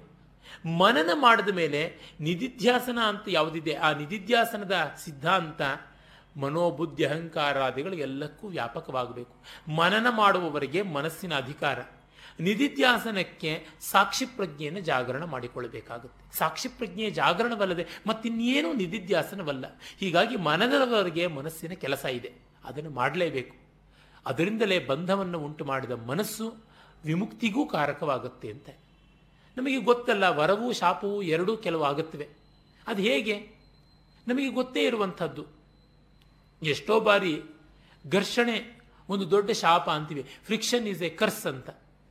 ನೋಡಿ, ಒಂದು ವಸ್ತುವನ್ನು ಸ್ಮೂತಾಗಿ ಮೂವ್ ಮಾಡೋಕ್ಕಾಗ್ತಾ ಇಲ್ಲ ಅಂತ. ಆದರೆ ಅದನ್ನು ನಿಲ್ಲಿಸಬೇಕು ಅಂದರೆ ಬ್ರೇಕ್ ಹಾಕಬೇಕಲ್ಲ. ವೆಹಿಕಲಲ್ಲಿ ಕೂತ್ಕೊಳ್ಳೋಕೆ ಮುಂಚೆ ವೇಗವಾಗಿ ಹೋದರೆ ಚೆನ್ನ ಅಂತ. ಕೂತ ಮೇಲೆ ಬ್ರೇಕ್ ಹಾಕದೇ ಇದ್ದರೆ ಗತಿ ಏನು? ಯಾವಾಗ ನಿಲ್ಲುತ್ತೆ ಅಂತ. ಹೀಗಾಗಿ ಎರಡೂ ನಮಗೆ ಪ್ರಯೋಜನಕಾರಿ ಅಂತ ಗೊತ್ತಾಗುತ್ತೆ. ಅದರಿಂದಲೇ ಮನಸ್ಸನ್ನು ನಾವು ನಿಂದಿಸುವ ಹಾಗಿಲ್ಲ. ಎಲ್ಲಕ್ಕೂ ಗೌರವ ಸಲ್ಲಿಸಲೇಬೇಕು. ಬೇರೆ ಯಾವುದು ದಾರಿಯೇ ಇಲ್ಲ. ತಸ್ಮಾನ್ ಮನಃ ಕಾರಣಮಸ್ಯ ಜಂತೋ ಬಂಧಸ್ಯ ಮೋಕ್ಷಸ್ಯ ಚ ವಾ ವಿಧಾನೇ ಬಂಧಸ್ಯ ಹೇತುರ್ಮಲಿನಂ ರಜೋ ಗುಣೈ ಮೋಕ್ಷಸ್ಯ ಶುದ್ಧಂ ವಿರಜಸ್ತಮಸ್ಕಂ ಬಂಧ ಆಗುವುದು ಮನಸ್ಸಿನಿಂದ ಯಾವಾಗ? ಅದು ರಜಸ್ತಮೋ ಗುಣಗಳಿಂದ ಅಭಿಭೂತವಾದಾಗ. ಮೋಕ್ಷ ಆಗುವುದು ಯಾವಾಗ? ಅವುಗಳನ್ನು ಕೊಡಕೊಂಡು ಸತ್ವಾಭಿಮುಖಿಯಾಗಿ ಬರ್ತಾ ಹೋದಾಗ. ಅಷ್ಟೇ. ಈ ಬಟ್ಟೆ ಎಷ್ಟು ಬೇಗ ಕೊಳೆ ಆಗುತ್ತೆ ಅಂತಂತೀವಿ. ಬಟ್ಟೆಯೇ ಇಲ್ಲದೆ ಇದ್ದರೆ ಗತಿ ಏನು? ಹಾಗಾಗಿ ಬಟ್ಟೆಯನ್ನು ಶುದ್ಧ ಮಾಡಿಕೊಳ್ಬೇಕು. ಅವಾಗ ಎಷ್ಟು ಹಿತ ಅಂತ ಅನಿಸುತ್ತೆ. ಮನೆಯೆಲ್ಲ ಧೂಳು ತುಂಬಿಕೊಂಡು ಕಸ ಕೂಡಿಕೊಂಡಿದ್ದಾಗ ಬಹಳ ಬೇಜಾರಾಗುತ್ತೆ. ಅಯ್ಯೋ, ಈ ಮನೆಯೊಳಗೆ ಹೇಗಿರೋದಪ್ಪ? ಮತ್ತೆ ಇದನ್ನೆಲ್ಲ ಗುಡಿಸೋದು ಹೇಗಪ್ಪ ಅಂತ ಇನ್ನೂ ದೊಡ್ಡ ತಲೆನೋವು ಅಂತ ಅದರೊಳಗೂ ಮಳೆಗಾಲದಲ್ಲಿ ಹೆಚ್ಚು ಧೂಳ ಆಗೋದಿಲ್ಲ. ಧೂಳು ಅಡಗುತ್ತಾ ಇರುತ್ತೆ. ಇನ್ನು ಚಳಿಗಾಲ ಬೇಸಿಗೆ ಕಾಲವೇ ತಾನೇ ಇರೋದು. ಆಗ ಧೂಳು ಏಳ್ತಲೇ ಇರುತ್ತೆ. ಎಷ್ಟು ಗುಡಿಸಿದ್ರೂ ಸಾಲದು ಅಂತ ಅನಿಸ್ತಾ ಇರುತ್ತೆ. ಒಂದು ಕೈಯಲ್ಲಿ ಪೊರಕೆ, ಒಂದು ಕೈಯಲ್ಲಿ ಸಾರಿಸೋ ಬಟ್ಟೆ. ಇದೇ ನಮ್ಮ ಆಯುಧಗಳು ಅಂತ ಅನಿಸಿರುತ್ತೆ. ಆದರೆ ಒಮ್ಮೆ ಗುಡಿಸಿ ಒರೆಸಿದ ಮನೆಯನ್ನು ಕಂಡಾಗ ಅದು ಏನು ಪ್ರಸನ್ನತೆ ಮನಸ್ಸಿಗೆ ಬರುತ್ತೆ ಅಂದರೆ ಈ ಒಂದು ಕ್ಷಣಕ್ಕಾಗಿ ನಾವು ಮಾಡಬೇಕಿತ್ತು ಅಂತ ಅನಿಸುತ್ತೆ. ಸ್ನಾನ ಮಾಡಿದ ಮೇಲೆ ಉಂಟಾಗುವ ಪ್ರಸನ್ನತೆಯ ಭಾವನೆ ಯಾವುದಿದೆ? ನಿದ್ರೆಯಿಂದ ಹೊರಗೆ ಬಂದಾಗ ಯಾವ ಒಂದು ಮನಸ್ಸಿನ ಪ್ರಫುಲ್ಲತೆ ಉಂಟು?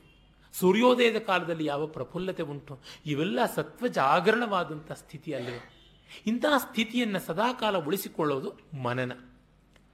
ಆ ಮೂಲಕವಾಗಿ ಸಾಕ್ಷಿಭಾವವನ್ನು ಜಾಗರಣ ಮಾಡಿಕೊಳ್ಳುವುದೇ ನಿಧಿಧ್ಯಾಸನ. ಅದನ್ನು ಇಲ್ಲಿ ಅವರು ಹೇಳ್ತಾ ಇದ್ದಾರೆ. ವಿವೇಕ ವೈರಾಗ್ಯ ಗುಣಾತಿರೇಕಾತ್ ಶುದ್ಧತ್ವ ಮಾಸಾಧ್ಯ ಮನೋ ವಿಮುಕ್ತಿ ಭವತ್ಯತೋ ಬುದ್ಧಿಮತೋ ಮುಮುಕ್ಷೋ ತಾಭ್ಯಾಂ ದೃಢಾಭ್ಯಾಂ ಭವಿತವ್ಯಮಗ್ರೆ. ವಿವೇಕ ಮತ್ತು ವೈರಾಗ್ಯ ಈ ಗುಣಗಳು ಹೆಚ್ಚಾದರೆ ಮನಃಶುದ್ಧಿ. ಅವು ಕಡಿಮೆ ಆದರೆ ಮನೋಮಾಲಿನ್ಯ. ಬುದ್ಧಿವಂತನಾದ ಮುಮುಕ್ಷುವು ವಿವೇಕ ವೈರಾಗ್ಯಗಳ ಕಡೆಗೆ ಬೆಲೆ ಕೊಡಬೇಕು.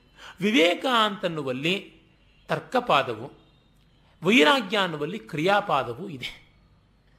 ತರ್ಕಪಾದ ಅಂದರೆ ಏನು? ಇದು ಸರಿನಾ ತಪ್ಪ ಅಂತ ವಿವೇಚನೆ ಮಾಡುವುದು, ಪ್ರತ್ಯೇಕಿಸಿ ನೋಡುವಂಥದ್ದು. ವೈರಾಗ್ಯ ಅಂದರೆ ಸರಿಯಾದದ್ದಕ್ಕೆ ಅಂಟಿಕೊಂಡು ಬಾಳುವಂಥದ್ದು. ಅಂದರೆ ಥೀರಿ ಪ್ರಾಕ್ಟೀಸ್ ಎರಡೂ ಇದೆ ಅಂತ ಅರ್ಥ. ನಾನು ಥೀರಿಯಲ್ಲಿ ಬಹಳ ಬುದ್ಧಿವಂತ ಅಂತಂದರೆ ಪೂರ್ತಿ ಮಾರ್ಕ್ ಸಿಗೋಲ್ಲ. ನಾನು ಪ್ರಾಕ್ಟೀಸ್ನಲ್ಲಿ ಒಳ್ಳೆಯವನು ಅಂದರೆ ಅವಿವೇಕದ್ದನ್ನೇ ಅಂಟುಕೊಂಡು ಕೂತ್ರೆ ಇನ್ನೂ ದೊಡ್ಡ ಸಮಸ್ಯೆ ಆಗುತ್ತಲ್ಲ. ಹೀಗಾಗಿ ಎರಡೂ ಬೇಕಾಗತ್ತೆ. ಅದರಿಂದಲೇ ನಾವು ಒಂದು ಕಾರ್ಡ್ ಬರೆದ್ರೆ ಒಂದು ಲೆಟರ್ನ ಪೋಸ್ಟ್ ಮಾಡಿದ್ರೆ ಅದಕ್ಕೆ ಸರಿಯಾದ ಅಡ್ರೆಸ್ ಬರೆಯುವುದು ತರ್ಕಪಾದದಲ್ಲಿ ಸರಿಯಾಗಿರುವುದು. ಅದಕ್ಕೆ ಎಷ್ಟು ಸ್ಟ್ಯಾಂಪ್ ಬೇಕೋ ಅಷ್ಟು ಸ್ಟ್ಯಾಂಪನ್ನು ಅಂಟಿಸುವಂಥದ್ದು ಕ್ರಿಯಾಪಾದದಲ್ಲಿ ಸರಿಯಾಗಿರುವಂಥದ್ದು. ಕ್ರಿಯಾಪಾದಕ್ಕೆ ಒಂದಿಷ್ಟು ಬೆಲೆ ಕೊಡಬೇಕಲ್ವ? ಸ್ಟ್ಯಾಂಪಿಗೆ ನಾವು ಬೆಲೆ ಕೊಡ್ತೀವಿ. ಕರೆಕ್ಟ್ ಅಡ್ರೆಸ್ ಬರೆದಿದ್ರು ಸರಿಯಾದ ಸ್ಟ್ಯಾಂಪ್ ಅಂಟಿಸದೇ ಇದ್ದರೆ ಡ್ಯೂ ಹಾಕಿ ಅಲ್ಲಿ ಬರುತ್ತೆ. ಅವನು ಒಳ್ಳೆಯವನಾದರೆ ತಗೋತಾನೆ. ವಾಪಸ್ ಕಳಿಸಿದ್ರೆ ನಮಗೆ ನಾಲ್ಕು ಪಟ್ಟಷ್ಟು ನಾವು ಡ್ಯೂ ಕಟ್ಟಬೇಕಾಗತ್ತೆ ಪೆನಾಲ್ಟಿ. ಹಾಗೆ ಎಷ್ಟೆಲ್ಲ ಸ್ಟ್ಯಾಂಪ್ ಅಂಟಿಸಿದ್ರು ಸರಿಯಾದ ಅಡ್ರೆಸ್ ಬರೆಯದೆ ಹೋಗುವಂಥದ್ದಿಲ್ಲವಲ್ಲ. ಆಹಾರ ರುಚಿಯಾಗಿಲ್ಲದೆ ಇದ್ದರೆ ನಾಲಿಗೆಗೆ ಇಳಿಯೋದಿಲ್ಲ. ಆಹಾರ ಪುಷ್ಟಿಕರವಾಗದೇ ಇದ್ದರೆ ಮೈಗೆ ಅಂಟೋದಿಲ್ಲ. ಇದು ಎರಡೂ ಬೇಕಾಗುತ್ತಲ್ಲ. ಪುಷ್ಟಿ ರುಚಿ ಎರಡೂ ಬೇಕಾಗುತ್ತೆ. ಅಕಸ್ಮಾತ್ ನಾವು ಪುಷ್ಟಿಕರವಾದ ಆಹಾರ ರುಚಿಯಿಲ್ಲದಿದ್ದರೆ ಒಂದು ಸ್ವಲ್ಪವಾದರೂ ಸಾಹಸ ಮಾಡಿ ತೆಗೆದುಕೊಂಡೇವು. ಆದರೆ ಪುಷ್ಟಿಯಿಲ್ಲದ ಆಹಾರ ರುಚಿಕಟ್ಟಾಗಿದ್ದರೂ ಎಷ್ಟು ತಗೊಂಡು ಬಾಳೋದಕ್ಕೆ ಸಾಧ್ಯ? ಹಾಗಾಗಿ ಕ್ರಿಯಾಪಾದಕ್ಕೆ ಸ್ವಲ್ಪ ಪ್ರಾಶಸ್ತಿ ಹೆಚ್ಚು ಅಂತ ಗೊತ್ತಾಗುತ್ತೆ. ಮನೋನಾಮ ಮಹಾವ್ಯಾಘ್ರೋ ವಿಷಯಾರಣ್ಯ ಭೂಮಿಷು ಚರತ್ಯತ್ರ ನಗಚ್ಚಂತು ಸಾಧವೋ ಯೇ ಮುಮುಕ್ಷವ. ಸಾಧುಗಳೇ, ಮುಮುಕ್ಷುಗಳೇ, ಮನಸ್ಸು ಅನ್ನುವ ಮಹಾವ್ಯಾಘ್ರವು ವಿಷಯಾರಣ್ಯಗಳಲ್ಲಿ ವಿಷಯ ಅನ್ನುವ ಕಾಡುಗಳಲ್ಲಿ ಓಡಾಡ್ತಲೇ ಇರುತ್ತೆ. ಹಾಗಾಗಿ ನೀವು ಅಲ್ಲಿ ಓಡಾಡಬೇಡಿ ಅಂತ. ಕಾರಣ ಮನಸ್ಸು ಅನ್ನುವ ಹುಲಿ ಇಲ್ಲದ ಜಾಗ ವಿಷಯಾರಣ್ಯ ಇಲ್ಲದ ಜಾಗ. ಅಂದರೆ ಬಟಾಬಯಲು ನಿರ್ವಿಷಯವಾದ ಭೂಮಿಯಲ್ಲಿ ಓಡಾಡಿ, ಆದರೆ ವಿಷಯ ಸಹಿತವಾದಂಥದ್ದು ಜಾಗ ಯಾವುದಿದೆ ಅದು ಕಾಡು. ಅಲ್ಲಿ ಯಾವಾಗ ಬೇಕಾದ್ರೂ ಮನಸ್ಸು ಬಂದು ಲಂಘಿಸಬಹುದು ಅನ್ನುವಂಥ ಮಾತು ಹೇಳ್ತಾರೆ. ಹೀಗಾಗಿ ಮನೋಮಯವನ್ನು ಮೀರುವಂಥ ದಾರಿಯನ್ನು ಹೇಳ್ತಾರೆ. ಮನೋಮಯೋ ನಾಪಿ ಭವೇತ್ ಪರಾತ್ಮ. ಹ್ಯಾದ್ಯಂತವಾನ್ ಪರಿಣಾಮಿ ಭಾವ, ಹ್ಯಾದ್ಯಂತವತ್ವಾತ್ ಪರಿಣಾಮಿ ಭಾವಾತ್, ದುಃಖಾತ್ಮಕತ್ವಾತ್ ವಿಷಯತ್ವ ಹೇತೋ ದೃಷ್ಟಾ ಹಿ ದೃಶ್ಯಾತ್ಮತೆಯ ನ ದೃಷ್ಟ. ಮತ್ತು ಈ ಸಂಕಲ್ಪ ವಿಕಲ್ಪಗಳು ಮಾಡುವುದರಿಂದಲೇ ಇದು ಮನಸ್ಸು ಪರಮಾರ್ಥವಲ್ಲ. ಇದಕ್ಕೆ ಮೊದಲು ಕೊನೆ ಉಂಟು. ನಮ್ಮಲ್ಲಿ ಮನಸ್ಸು ತೋರಿಕೊಳ್ಳುವ ಹಂತನೂ ಇದೆ. ಮನಸ್ಸು ತೋರಿಕೊಳ್ಳದೇ ಇರುವಂಥ ಹಂತನೂ ಇದೆ. ಅಯ್ಯೋ, ನಾನು ಮೈ ಮರೆತಿದ್ದೆ ಮನೋಹರವಾಗಿತ್ತದು. ಮನಸ್ಸೇ ಇರಲಿಲ್ಲ ಅಂತ ಅನಿಸ್ತಿತ್ತು. ಆಲೋಚನೆಯೇ ಮರ್ತೋಗಿತ್ತು ಅಂತ ಹೇಳುವಾಗ ಮನೋಲಯವಾಗಿತ್ತು. ಅಯ್ಯೋ, ಈಗ ನನ್ನ ಮನಸ್ಸಿಗೆ ಸ್ಫುರಣೆ ಆಯಿತಲ್ಲ ಅನ್ನುವಾಗ ಮನಸ್ಸು ಹುಟ್ಟಿತು ಅಂತ ಗೊತ್ತಾಗುತ್ತೆ. ಹೀಗಾಗಿ ಇದಲ್ಲ. ಮತ್ತು ನನ್ನ ಮನಸ್ಸು ಅಂತ ನಮ್ಮ ವ್ಯವಹಾರವೂ ಇದೆ. ಇವೆಲ್ಲ ಕಾರಣದಿಂದ ಮನಸ್ಸು ಅನ್ನುವುದು ಪರಮಾರ್ಥವಲ್ಲ ಅಂತ ಈ ಆರೋಪವನ್ನು ಅಪವಾದ ಮಾಡ್ತಾ ಇದ್ದೀವಿ ಅಂತ ಹೀಗೆ ಬಂದ್ವಿ ಇನ್ನು ವಿಜ್ಞಾನ ಆನಂದಮಯಗಳಿಗೆ ನಾಳೆ ಬರೋಣ. ಓಂ ತತ್ಸತ್.